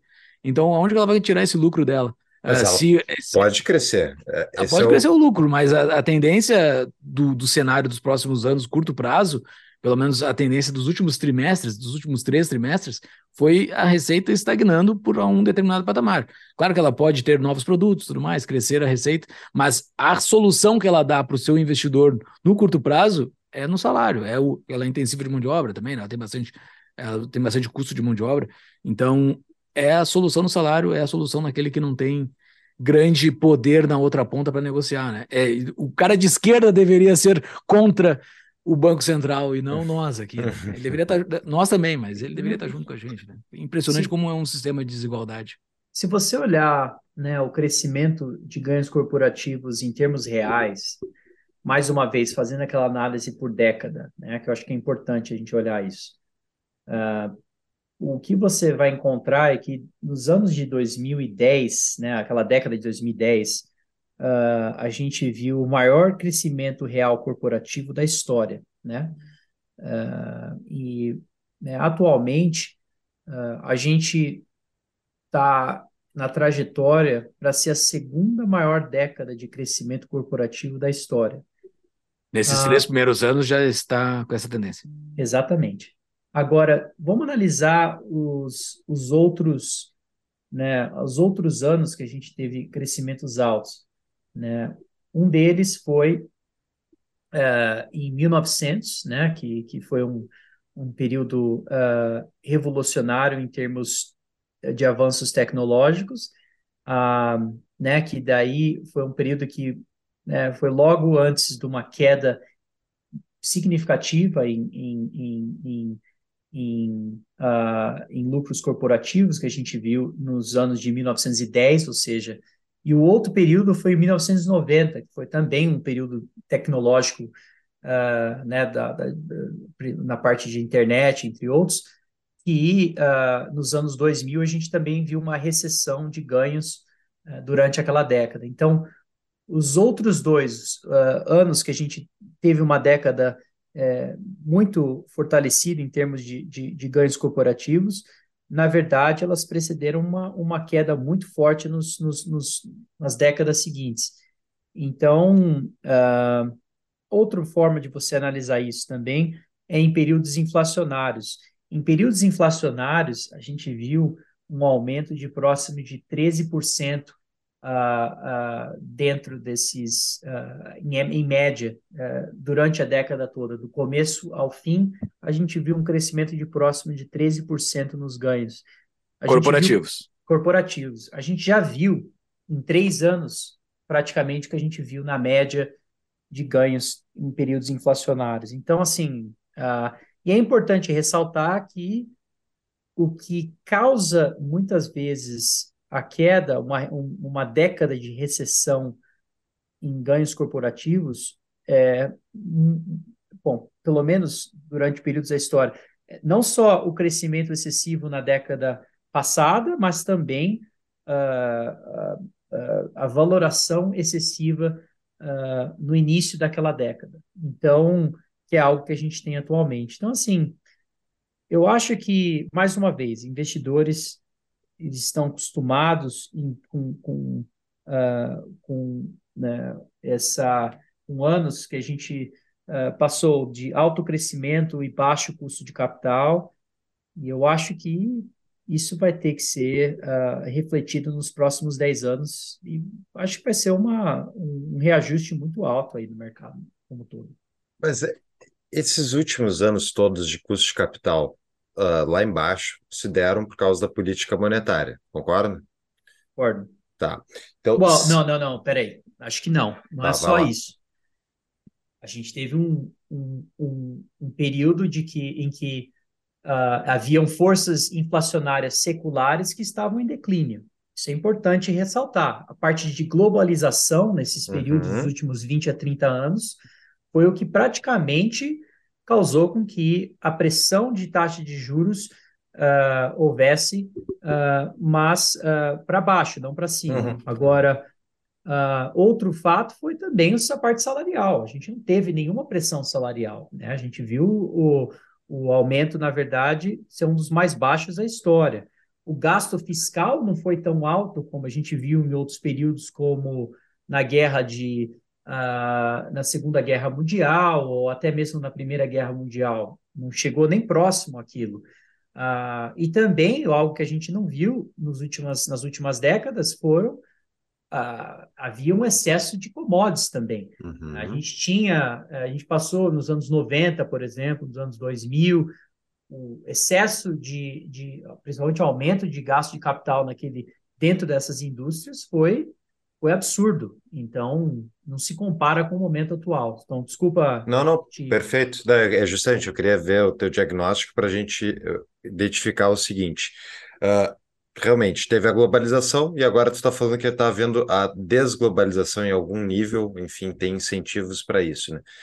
Tanto isso, como o aumento, tanta essa desglobalização, isso na prática é o quê? São os estados uh, uh, intervindo para diminuir o acesso, que a gente comentou antes, das empresas a justamente uh, colocar a produção no exterior, na China em outros países, através de geopolítica. Tu tem a questão da restrição da oferta de commodities por uma ação política também para favorecer a investimentos em energia verde né, e coisas do tipo, ou seja, é uma ação política que custa dinheiro para o Estado agir, de certa maneira. A, a restringir não, mas a de ofertar energia verde sim. Uh, tu tem a questão do gasto fiscal, né? Esses outros períodos, claro, guerra é uma exceção e tal, mas eu não sei qual era a taxa de, de, de cobrança de impostos no, no mundo nos anos 20, nos, ano, nos anos 10 e nos anos 30, mas certamente era muito abaixo do que hoje o Estado de Bem-Estar Social gasta. Então, a, ao meu ver, a minha, a minha dúvida é o seguinte: a gente tem várias intervenções do Estado que estão custando para os estados bastante capital, e a maneira pela qual eles financiaram esses gastos nos últimos anos foram, foi através do endividamento público, concorda? que eles conseguiram financiar esse aumento de endividamento público, financiou déficit em conta corrente por parte do, dos Estados Unidos, da, da Europa, vários países, eles gastaram mais que arrecadaram. Está certo? Eu estou tentando entender seu ponto, porque. É, eu não se... cheguei nele. eu queria só ver se a gente concorda nas premissas.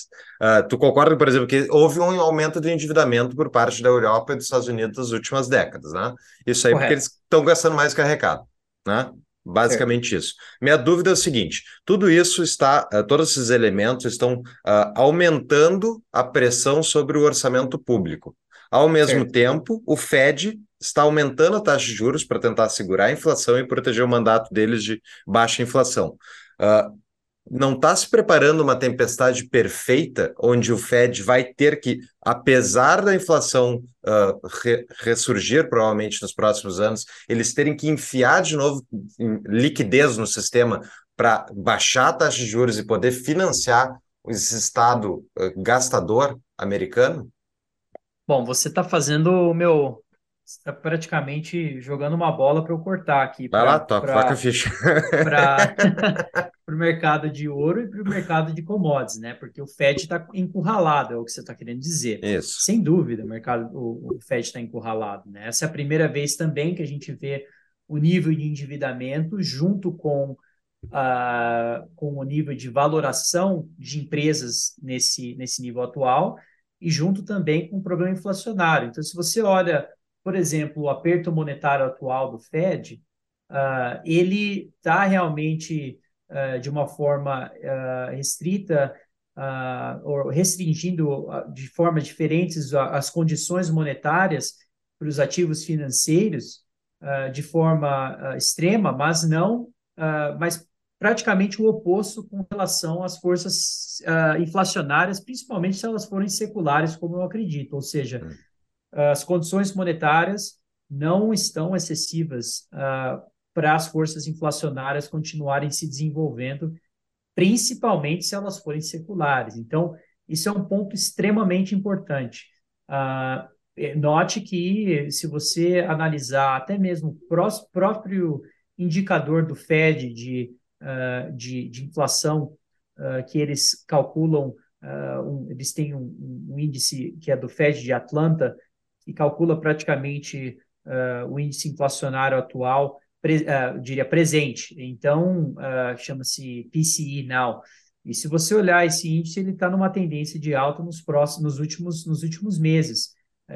por mais que esteja acontecendo esses problemas bancários, por mais que esteja acontecendo outros problemas no próprio mercado. Então, você continua vendo a força inflacionária se desenvolver de formas diferentes dentro do setor de serviços, uh, até mesmo na parte de algumas commodities começando a subir novamente.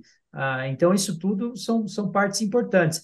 Então, o que está acontecendo é que o governo em si uh, só tem uma forma de, de uma escapatória. A escapatória é deixar com que o problema inflacionário continue né, se desenvolvendo nos próximos anos. E se isso acontecer, uh, de alguma forma. É por isso que eu não, eu não vejo nenhuma outra década que tenha um, uma, uma trajetória tão clara. Uh, nada é claro, né? nada é, é óbvio, nada é, é, certeza, mas eu nunca vi um, uma situação tão clara e tão uh, aberta para o mercado de commodities como no momento atual.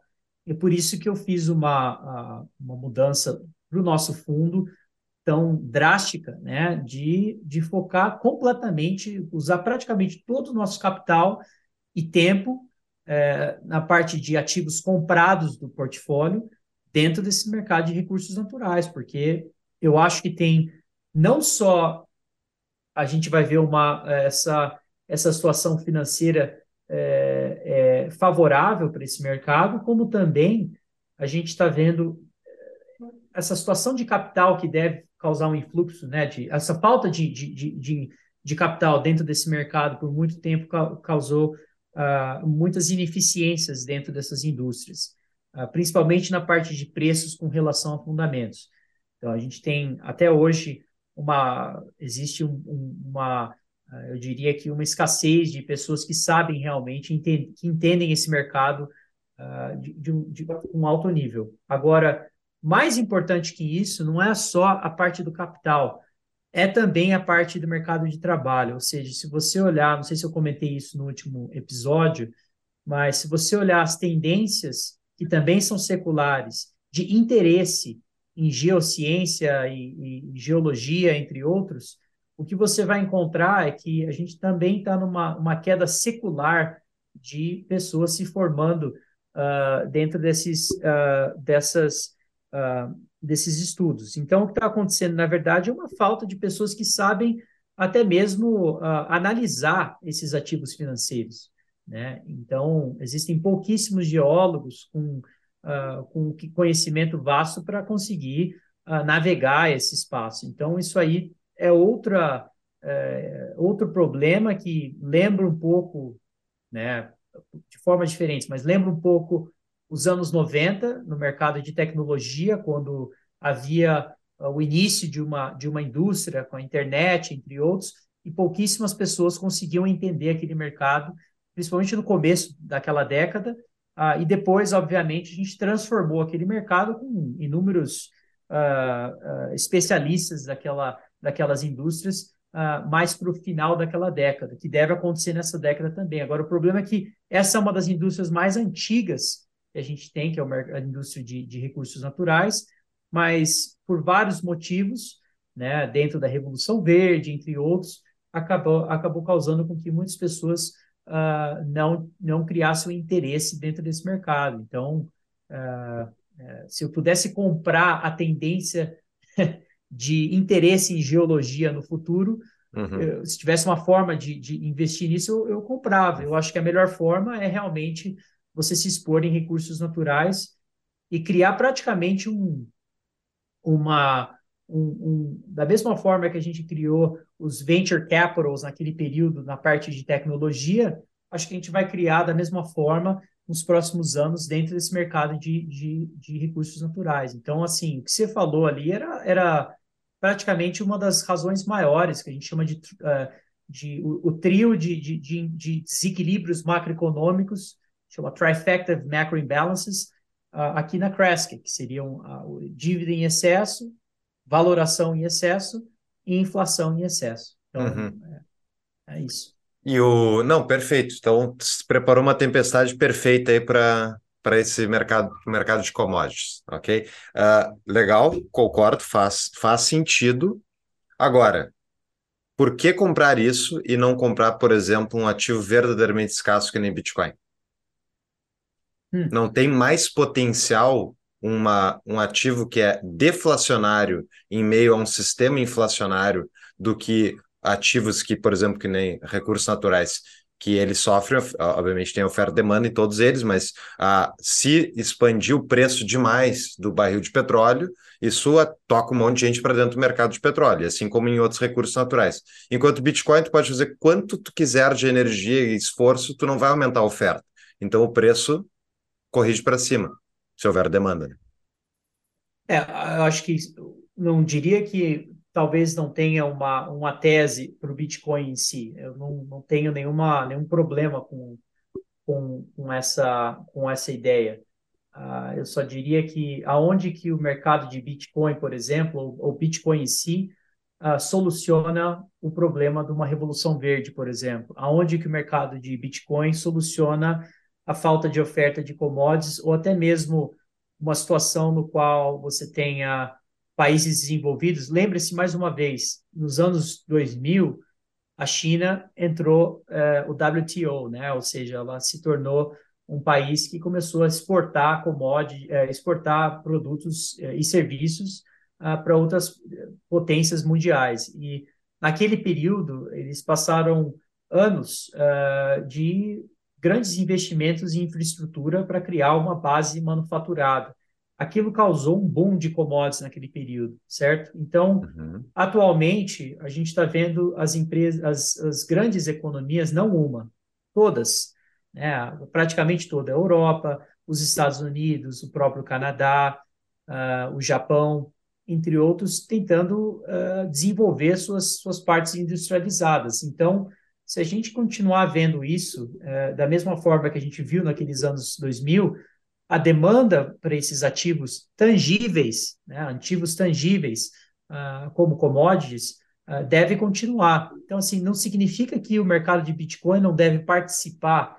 É, não existe uh, apenas um ativo que deve uhum. se beneficiar de tudo isso, mas vários ativos. Então, a gente pode entrar em outro assunto também, né? Até eu acho Pode acontecer que, país, que, que bancos centrais comecem a comprar uh, Bitcoin em algum momento.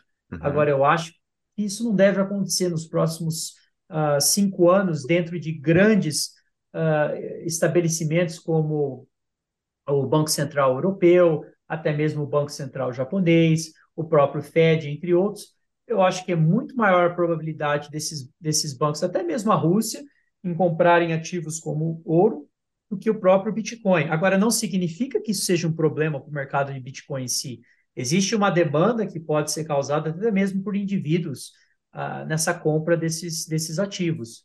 Uh, não é a minha tese principal, não, não sei se, se até porque eu diria que partes do mercado uh, de cripto a gente vai ver uma divergência né, entre o mercado de Bitcoin uhum. e outras partes do mercado do cripto. Né?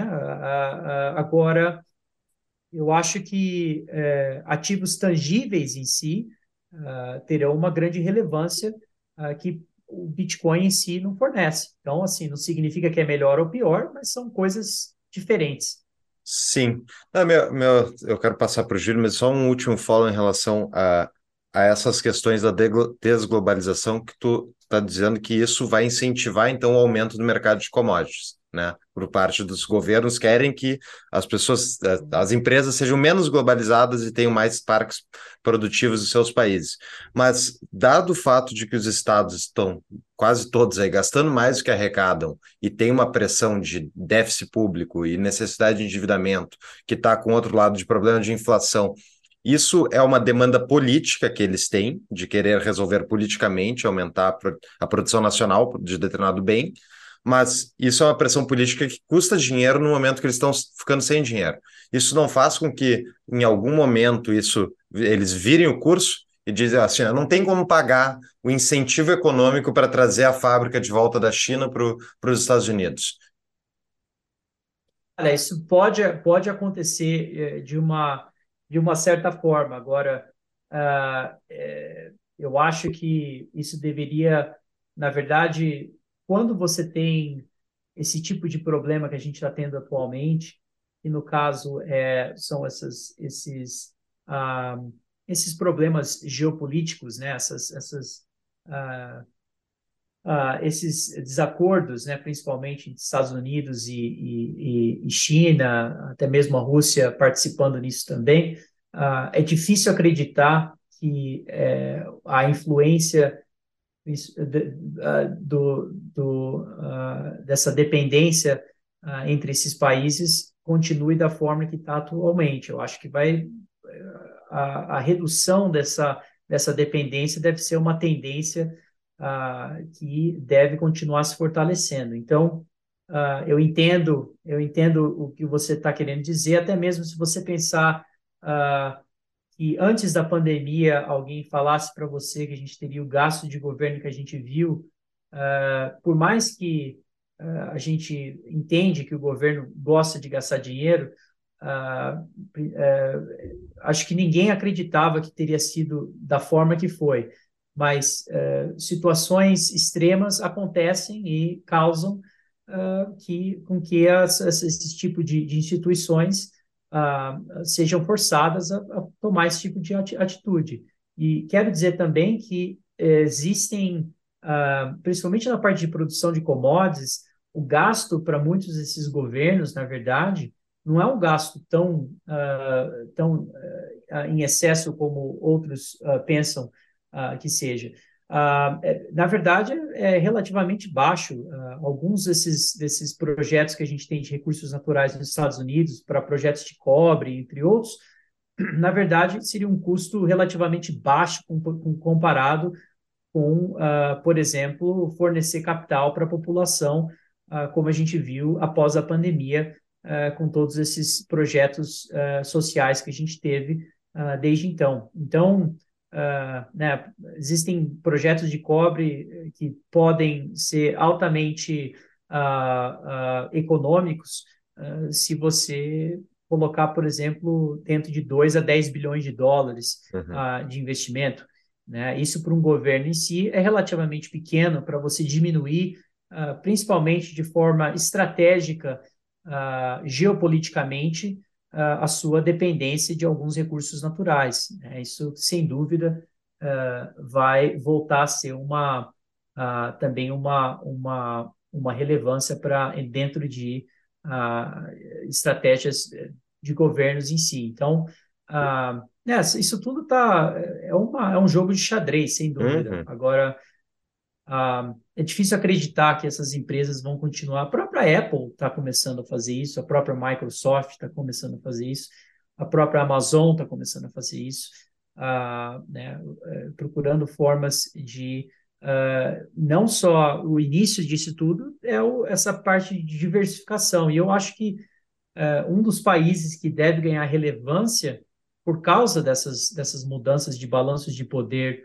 da economia global vai ser o Brasil. Eu, eu entendo que também a parte política brasileira, mais uma vez, está mascarando a oportunidade, né? é, uhum. de, eu entendo isso, mas uh, é difícil acreditar que no mundo uh, que commodities que seja tão favorável ao mercado de commodities e também uh, que force países a procurar uh, uh, acordos e, e parcerias uh, que não sejam aquelas que temos hoje, um, que o Brasil não participe dentro desse mercado, sabendo que o Brasil é praticamente uma Suíça nesse aspecto. Vende para vende a Rússia, vende uhum.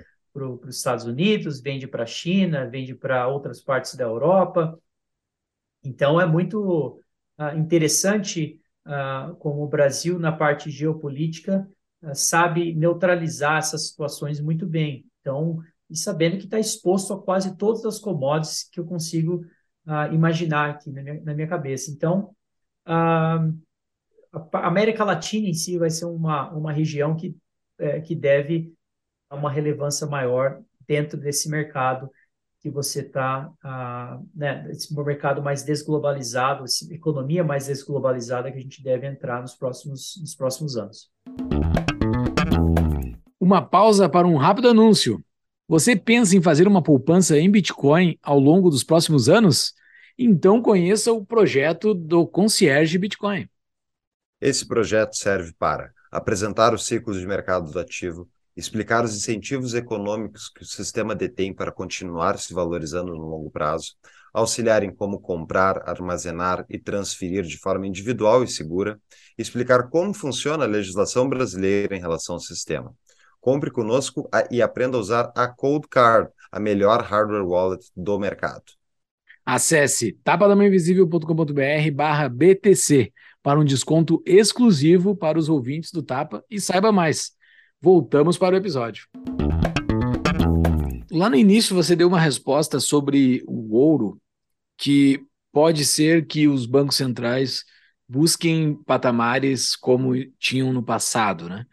Uh, este movimento já foi iniciado? Existe um movimento já para isso ou é somente uma hipótese? Outra bola para eu cortar, hein? Não, provavelmente tu sabe as respostas, mas eu gostaria de saber assim, qual a tua posição. São, esses são meus amigos. Não, tô brincando. é, eu tô.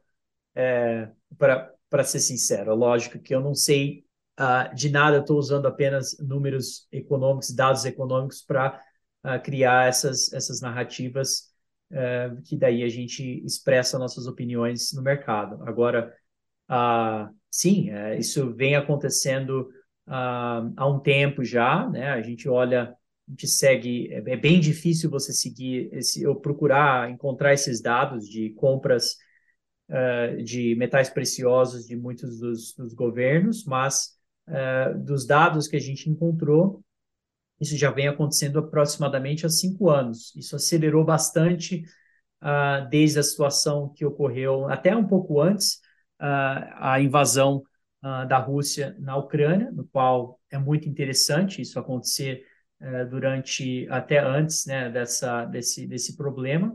Afinal, talvez era uma forma de você talvez uh, saber um indicador que você saber que alguma coisa provavelmente estava por vir, mas é, um, é um ativo neutro, né? Um ativo neutro que não possui nenhum laço com não só com bancos e instituições financeiras, mas também que não possui nenhum laço com outros países. Então, e tem uma credibilidade historicamente que nem mesmo o Bitcoin tem. Isso não significa que o Bitcoin não tem uma simetria né, com relação ao ouro, dado né, o, o, tamanho do mercado atual com relação ao tamanho do mercado do Bitcoin. Né, eu quero deixar isso bem, bem claro, mas que o mercado do ouro em si ele tem sim esse, esse histórico e credibilidade que no passado tinha, né, e, e, deve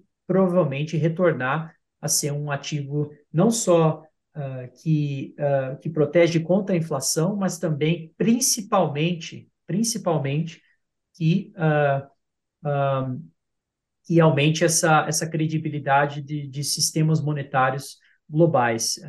e eu acho que vai se tornar cada vez, cada vez mais uma, um ativo estratégico geopoliticamente. Então, a gente já vê isso dentro de países emergentes, né? Essa, a maioria dessas compras uh, reportadas tem acontecido dentro de países emergentes, mas deve estar acontecendo também com países envolvidos. Note que o preço do ouro, por mais que caia e suba, e, assim como outros mercados, uh, ele tem uma Uh, ele, ele, continua se estabelecendo cada vez mais a patamares que são historicamente altos em, em relação ao seu preço.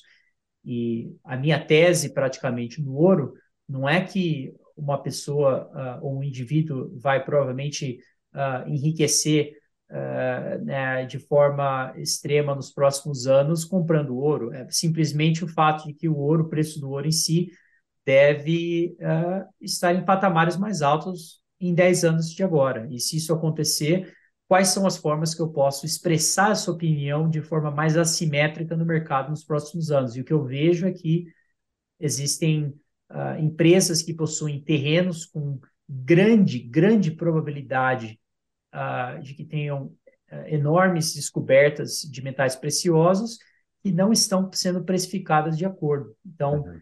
você alocar capital dentro dessa, dessas, dessas oportunidades, para mim, me parece praticamente um no-brainer. Então é isso que eu tenho feito e passando quase todo o meu tempo uhum. nos últimos anos. É, os bancos centrais estão, estão aumentando a posição em ouro e se tem alguma notícia de que eles estejam se posicionando em Bitcoin ou não? Não há esse movimento?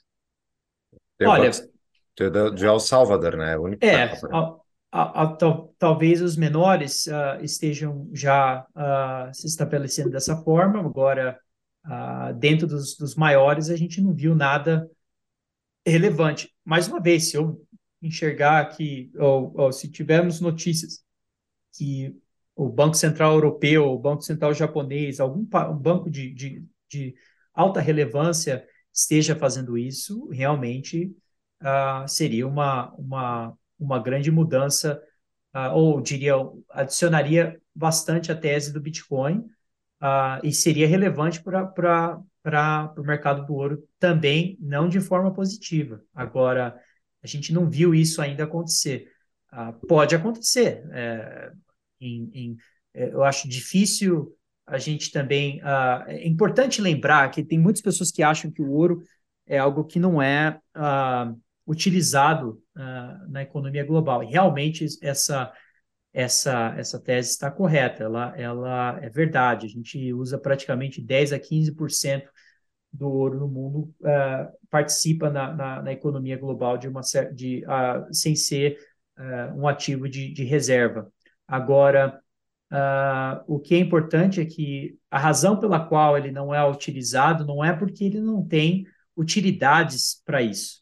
É pelo contrário, na verdade. Ele é utilizado como sistema, parte do sistema monetário por possuir inúmeras utilidades que nenhum outro metal possui. Né? Então, é por causa disso que ele foi, no passado, é, estabelecido como, um, como uma, uma, uma, uma, grande relevância dentro do sistema monetário global.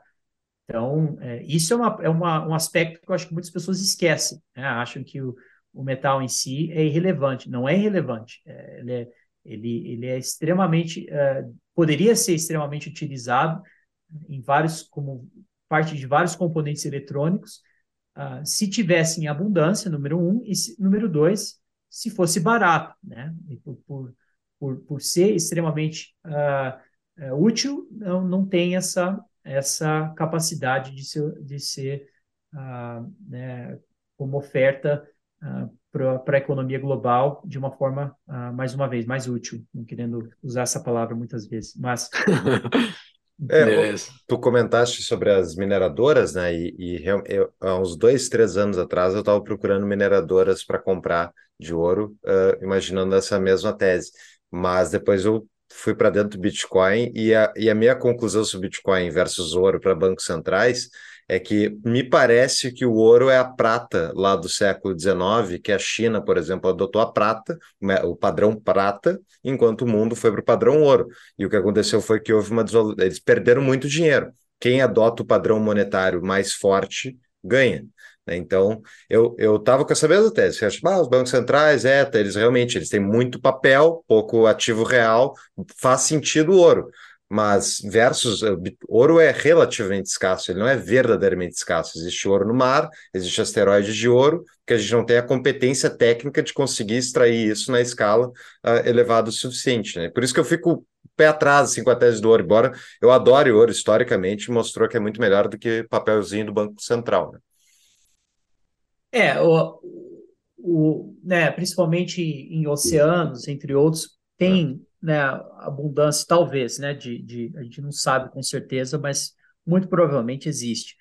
Agora, é, estando nesse mercado de exploração e desenvolvimento de projetos em metais preciosos, eu posso afirmar para você que a dificuldade em, em encontrar uh, uh, projetos que sejam economicamente que sejam economicamente viáveis atualmente uhum. é extremamente difícil. E eu diria que outros dois uh, fatores, ou um fator que eu acho que é muito importante, a gente teve dois uh, mercados de alta de longo prazo em metais preciosos nos últimos 50 anos. Um foi nos anos 70 e outro que foi nos anos 2000. E nos anos 70, uh, tiveram suas próprias razões macroeconômicas. Uma delas foi o período inflacionário, uh, entre outros.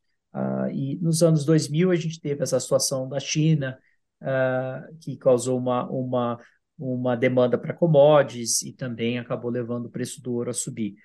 Agora, dentro desses dois mercados, houve uma, na verdade, uma, uma semelhança em termos de uh, uh, de um fator macroeconômico que ocorreu durante esses dois períodos, e foi, na verdade, uma queda de produção de ouro. Pouquíssimas pessoas comentam sobre isso, que é a parte da oferta. Para cada commodity ou principalmente ativo tangível, você tem que entender a tese uh, de demanda e a tese de oferta. A tese de demanda a gente cobriu aqui, eu diria que na, na maioria dos casos.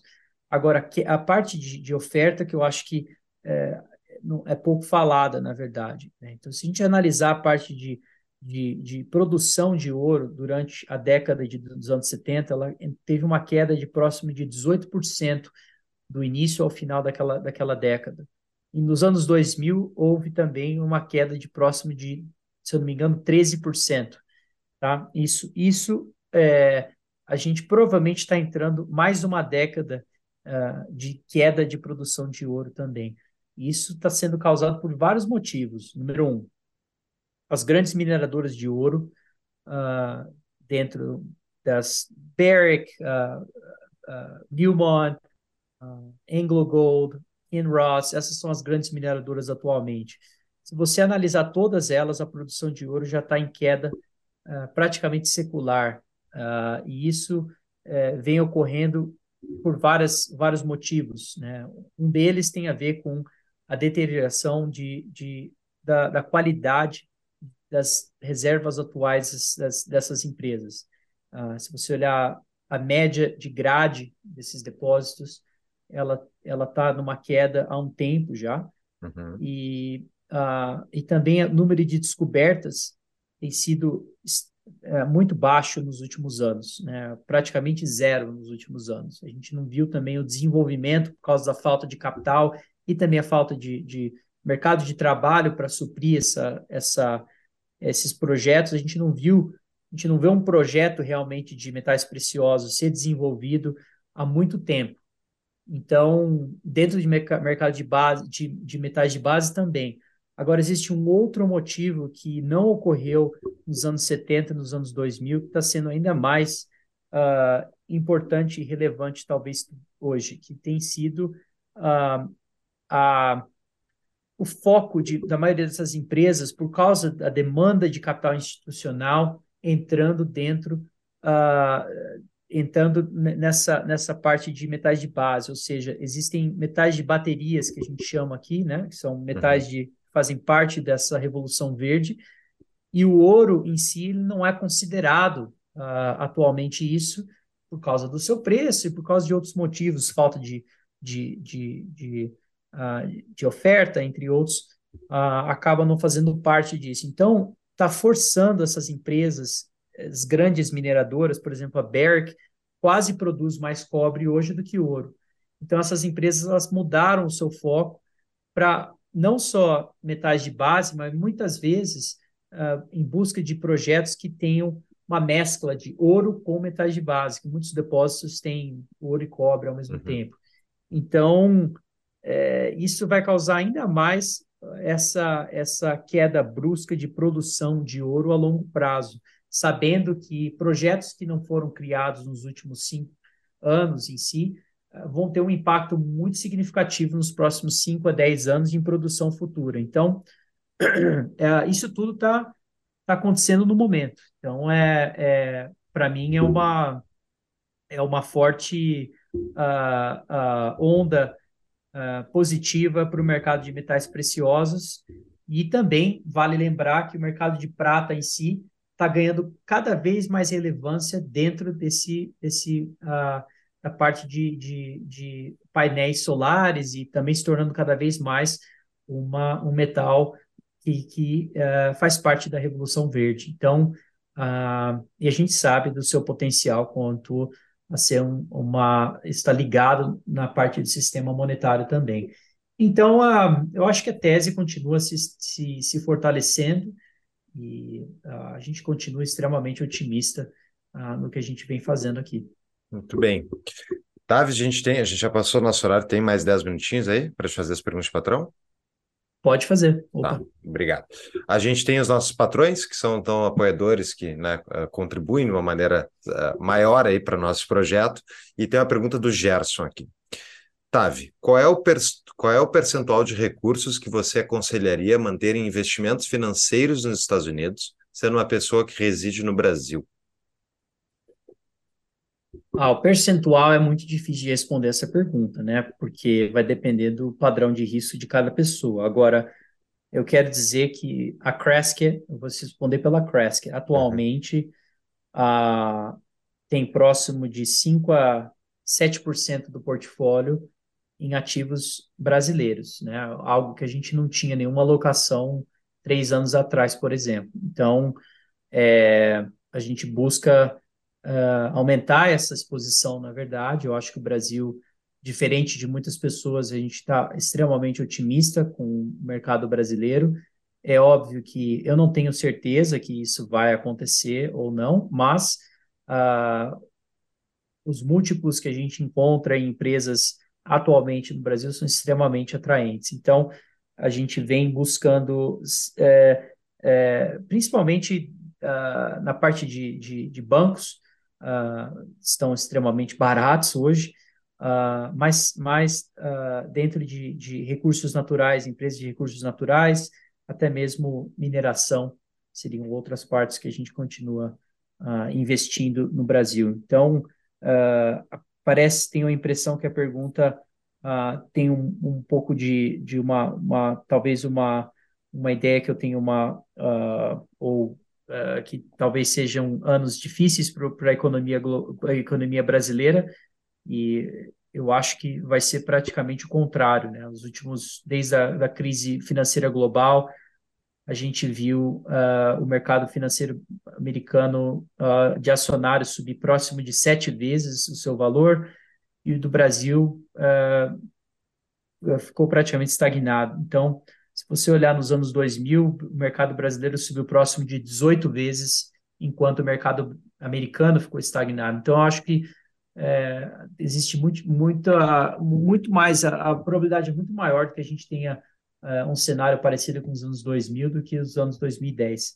Então, a gente uh, continua procurando relevância. Agora, para o mercado financeiro dos Estados Unidos, olha, o risco é alto, né? Mega caps, eu acho que é um, é um, como disse antes, acho que é um mercado que muitos brasileiros procuram exposição, que eu diria que requer talvez um pouco de um pouco mais análise, uh, e, e, pelo menos ajustar a sua posição com relação ao risco possível desses, dessas posições. Uh, e, e, diria que não vai ser um mercado tão simples como foi nos últimos nas últimas décadas. Então, uh, eu acho que na parte de commodities, recursos naturais, o mercado financeiro dos Estados Unidos continua sendo atraente. Agora, Uh, eu buscaria mercados como, por exemplo, no Canadá, na Austrália, talvez uh, possam ganhar uma relevância maior, dada também a sua exposição grande a commodities nos próximos anos. Legal. Boa. Nós temos a pergunta do Douglas Souza, Tave. Uh, mesmo com uma nova ajuda do Fed, o dólar index estacionou acima de 100, sinal de um flight to quality em andamento. O que seria necessário para que ele cedesse? E cedendo, o que impactaria para países que têm grande parte dos seus principais ativos em commodities? Austrália, Canadá e Brasil. Olha, seria muito positivo, mas eu não acho que precisa. Olha, o dólar realmente ajuda, né? A desvalorização do dólar ajudaria esses países, sem dúvida, mas é um fator, né? Dentro de outros que uh, talvez também tem uma relevância grande. O dólar em si, com relação a outros países desenvolvidos, uh, tem uma, uma chance de fortalecer também. Eu não, não, não sou tão pessimista com relação a essa, essa, essa parte do dólar versus países desenvolvidos. Eu acho que a grande tese, sim, uma forma bem simples dos próximos anos, se desse para responder essa pergunta dessa forma, seria a busca de. Uh, eu não estou fazendo isso no, no, no, portfólio atualmente, mas uh, por outros motivos, mas existe sim a, a possibilidade de países. Uh, primeiro que a gente vai quebrar essa ideia de países emergentes, né? Países emergentes, a China é muito diferente do Brasil e a Rússia é muito diferente do Brasil, né? O Brasil é o único país que não tem problema geopolítico, mas também tem é um exportador de commodities. A China é um importador, a Índia é importador de commodities, a Rússia é exportador, mas tem vários problemas geopolíticos. O Brasil é o único que não se encaixa dentro desse, dessas situações mais problemáticas aí dos, dos, do bloco de países emergentes. Então, uh, eu acho que, que por isso que vai, vai, vai se desconectar desses, do, dessas, dessas situações. Agora, a pergunta foi relacionada ao Canadá e Austrália. E eu diria que se encaixa, sim, junto com o Brasil dentro dessa categoria. E eu acho que existe, sim, a, a, a oportunidade de investir em câmbios de países que são exportadores uh, de commodities com relação a países que são grandes importadores de commodities que terão uh, provavelmente problemas uh, no futuro por causa dessas situações que eu estava explicando uh, de custo de capital, de desglobalização, entre outros. Então, por exemplo, moeda chinesa com relação ao próprio, ao próprio real. Né? Então, se você olhar o real, você tem até mesmo uh, alguns ganhos na parte de taxa de juros com relação à taxa de juros do, do, do, da China, uh, que, que me parecem atraentes. Uh, existem formas diferentes de você estabelecer essa ideia você pode também fazer isso uh, no mercado de commodities, uh, no mercado de acionário, né? Ou seja, você fazer o que a gente chama de spread trade, que seria a compra de um mercado e a venda de outro. Hum. Então, eu estou estabelecendo assim, tô, quando a gente analisa o mercado como um todo e, e, tenta criar essas teses macroeconômicas, após a, a criação dessas teses, o próximo passo é você tentar expressar essas ideias no mercado. É óbvio que a gente pensou nisso, né? E é óbvio que eu continuo pensando em formas diferentes de expressar isso no mercado. Eu encontrei é, uma forma dentro do mercado de mineração e de, de petroleiras que eu achei que foi a melhor, a melhor forma de, de, uh, de expressar essas opiniões. Agora, acho que tem outras formas de você expressar a sua opinião no mercado, como acabei uh, uh, fornecendo aqui agora, mas uh, são inúmeras as formas de você uhum. de você né, se posicionar de forma favorável a recursos naturais e também, ao mesmo tempo, tentar rediar o risco de países desenvolvidos sofrerem no futuro, ou no câmbio, ou na renda fixa, ou na parte de mercado uh, acionário também. Muito bem. Pergunta final aqui, Tavi, do Fiusa. Tavi, você viu a alta do Bitcoin ontem, dia 13? Então, a que atribui isso? Especulação, medo de manter dinheiro nos bancos, medo do Fed ou o Bitcoin está mostrando que vem? Ah, essa pergunta é difícil. Ah, eu não sou um expert do mercado de Bitcoin, mas uhum. eu não sou expert de nada, para ser uhum. sincero. Uhum. mas eu diria que uh, foi o resgate né, do, do, do que aconteceu.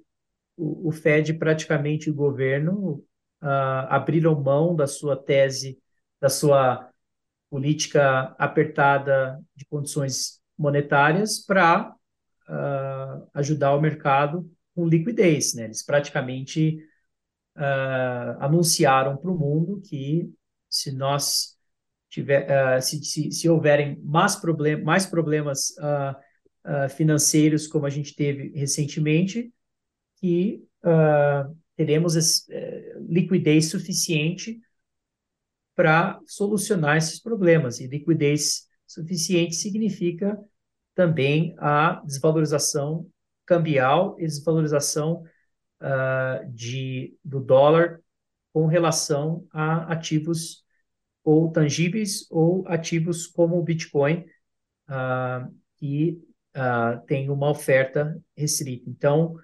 uh, eu acho que, né, obviamente, isso teve um impacto nesse tipo de, de, de mercado, mas eu não tenho uma opinião que isso seja o início de um bom market para Bitcoin. Eu não sei se eu tenho essa, se eu compartilho essa opinião mas eu posso estar errado também, não estou apostando contra essa ideia. Então, não é algo que está na minha cabeça, uh, como eu diria que muitas pessoas estão focados aí. Mas uh, eu acho que o suporte para o mercado de recursos naturais continua, assim como talvez de Bitcoin, uh, mas eu entendo talvez melhor a tese de oferta e demanda desses, desses projetos e, e ideias de investimento muito melhor do que o mercado de, de cripto ou o mercado de Bitcoin em si. Então, eu acho que muitas das, dessas, desses ativos de especulação estão apreciando por causa dessa, dessas notícias, uh, talvez terão problemas no, no, no futuro próximo, uh, porque uh, o custo de capital alto vai continuar causando com que partes do mercado de tecnologia, principalmente, voltem a ter problemas. Aí, se isso vai ter um impacto com Bitcoin, talvez. Uh, Por isso, não sei se sou a pessoa certa para responder essa pergunta. Uh, deixa eu te corrigir, eu acho que tu é um especialista em macroeconomia, porque eu aprendo demais falando contigo e recomendo a todos que sigam o Tavi nas redes sociais, ele coloca gráficos e Tavi hoje para me preparar, eu ouvi de novo a nossa entrevista primeira contigo, tu acertou muitas das coisas que tu previu ali, então recomendo, vai estar nas show notes também, as notas do episódio. E Tavi, então... Episódio eu... 187. 187. Então, Tavi, para uh, encerrar, eu gostaria que tu desse, por favor, considerações finais e dissesse para o pessoal, quem quiser investir na, na Crescat, onde é que, é que eles podem investir, para onde é que eles localizam. E é isso. E uma dica de livro também, se tu tiver. Bom, muito obrigado pelo, pela oportunidade de compartilhar uh, as minhas ideias. Agradeço mais uma vez pelo convite. Um, eu diria que, para quem estiver interessado na Crescat, entre no nosso site, crescat.net, uh, ou que entre em contato comigo pelas, uh, pela uh, mídia social, ou, ou Twitter, ou, ou, Instagram, o que for. Acho que Instagram é, arroba Costa e no Twitter é Tavi Costa apenas. Um, bom, eu acho que um livro relevante para a situação atual e está muito na minha... talvez pelo, pelo fato de que eu esteja tão otimista nesse mercado de commodities, eu leio bastante sobre a história uh, desse mercado. E um livro que está na minha mente é um que se chama, em inglês, infelizmente, uh, mas se chama Men and Minds of Newman. Né? Então, uh, posso mandar depois para vocês. É, é, um livro que fala sobre como começou uma das maiores mineradoras do mundo, que se chama Newman, de ouro. E ela praticamente se iniciou com, com um fundo, assim como a Crescat atualmente. E foi nos anos, nos anos 10, nos anos 20, e é, com a ideia de acumular ativos uh, de alta qualidade em exploração, uh, encontraram descobertas uh, impressionantes, também pelo fato de ter um mercado que não estava dando eu diria, a relevância suficiente para o nível dessas descobertas e a probabilidade que estava sendo precificada nesses ativos naquela época uh, acabou dando a, a, a fornecendo uma, uma oportunidade para aquelas, aquele, aquele fundo em criar um, um número uh, alto de diversificação entre vários projetos de exploração que depois se tornaram uh, um dos maiores projetos, vários projetos de, de desenvolvimento de, uh, de metais preciosos nos, nas próximas décadas, e praticamente foi uma das, das maiores empresas que a gente viu dentro desse mercado na criação de uma tese que naquela época acabou uh, se desenvolvendo também. E eu vejo isso como uma, uma oportunidade, não só para nós como um fundo, mas como indivíduo, que uh, venho buscando de formas diferentes de ser criativo dentro do mercado que falta tanto não só uh, análise, uh, mas também número de eh, pessoas seguindo esse mercado que está criando inúmeras ineficiências e para mim são oportunidades incríveis. Então eu quero entender cada vez mais como uh, foram criados esses, essas grandes empresas, e eu acho que a gente vai ver uh, grandes empresas sendo criadas nos próximos 10 anos dentro desse mercado de recursos naturais, e é óbvio que eu quero ser uma delas. Uh, não sei se esse vai ser o passo que, uhum. na verdade, torne, mas recentemente a gente comprou uma, uma das maiores uh, mineradoras de prata na, na Bolívia. Valeu e é a sétima maior produção de prata do mundo.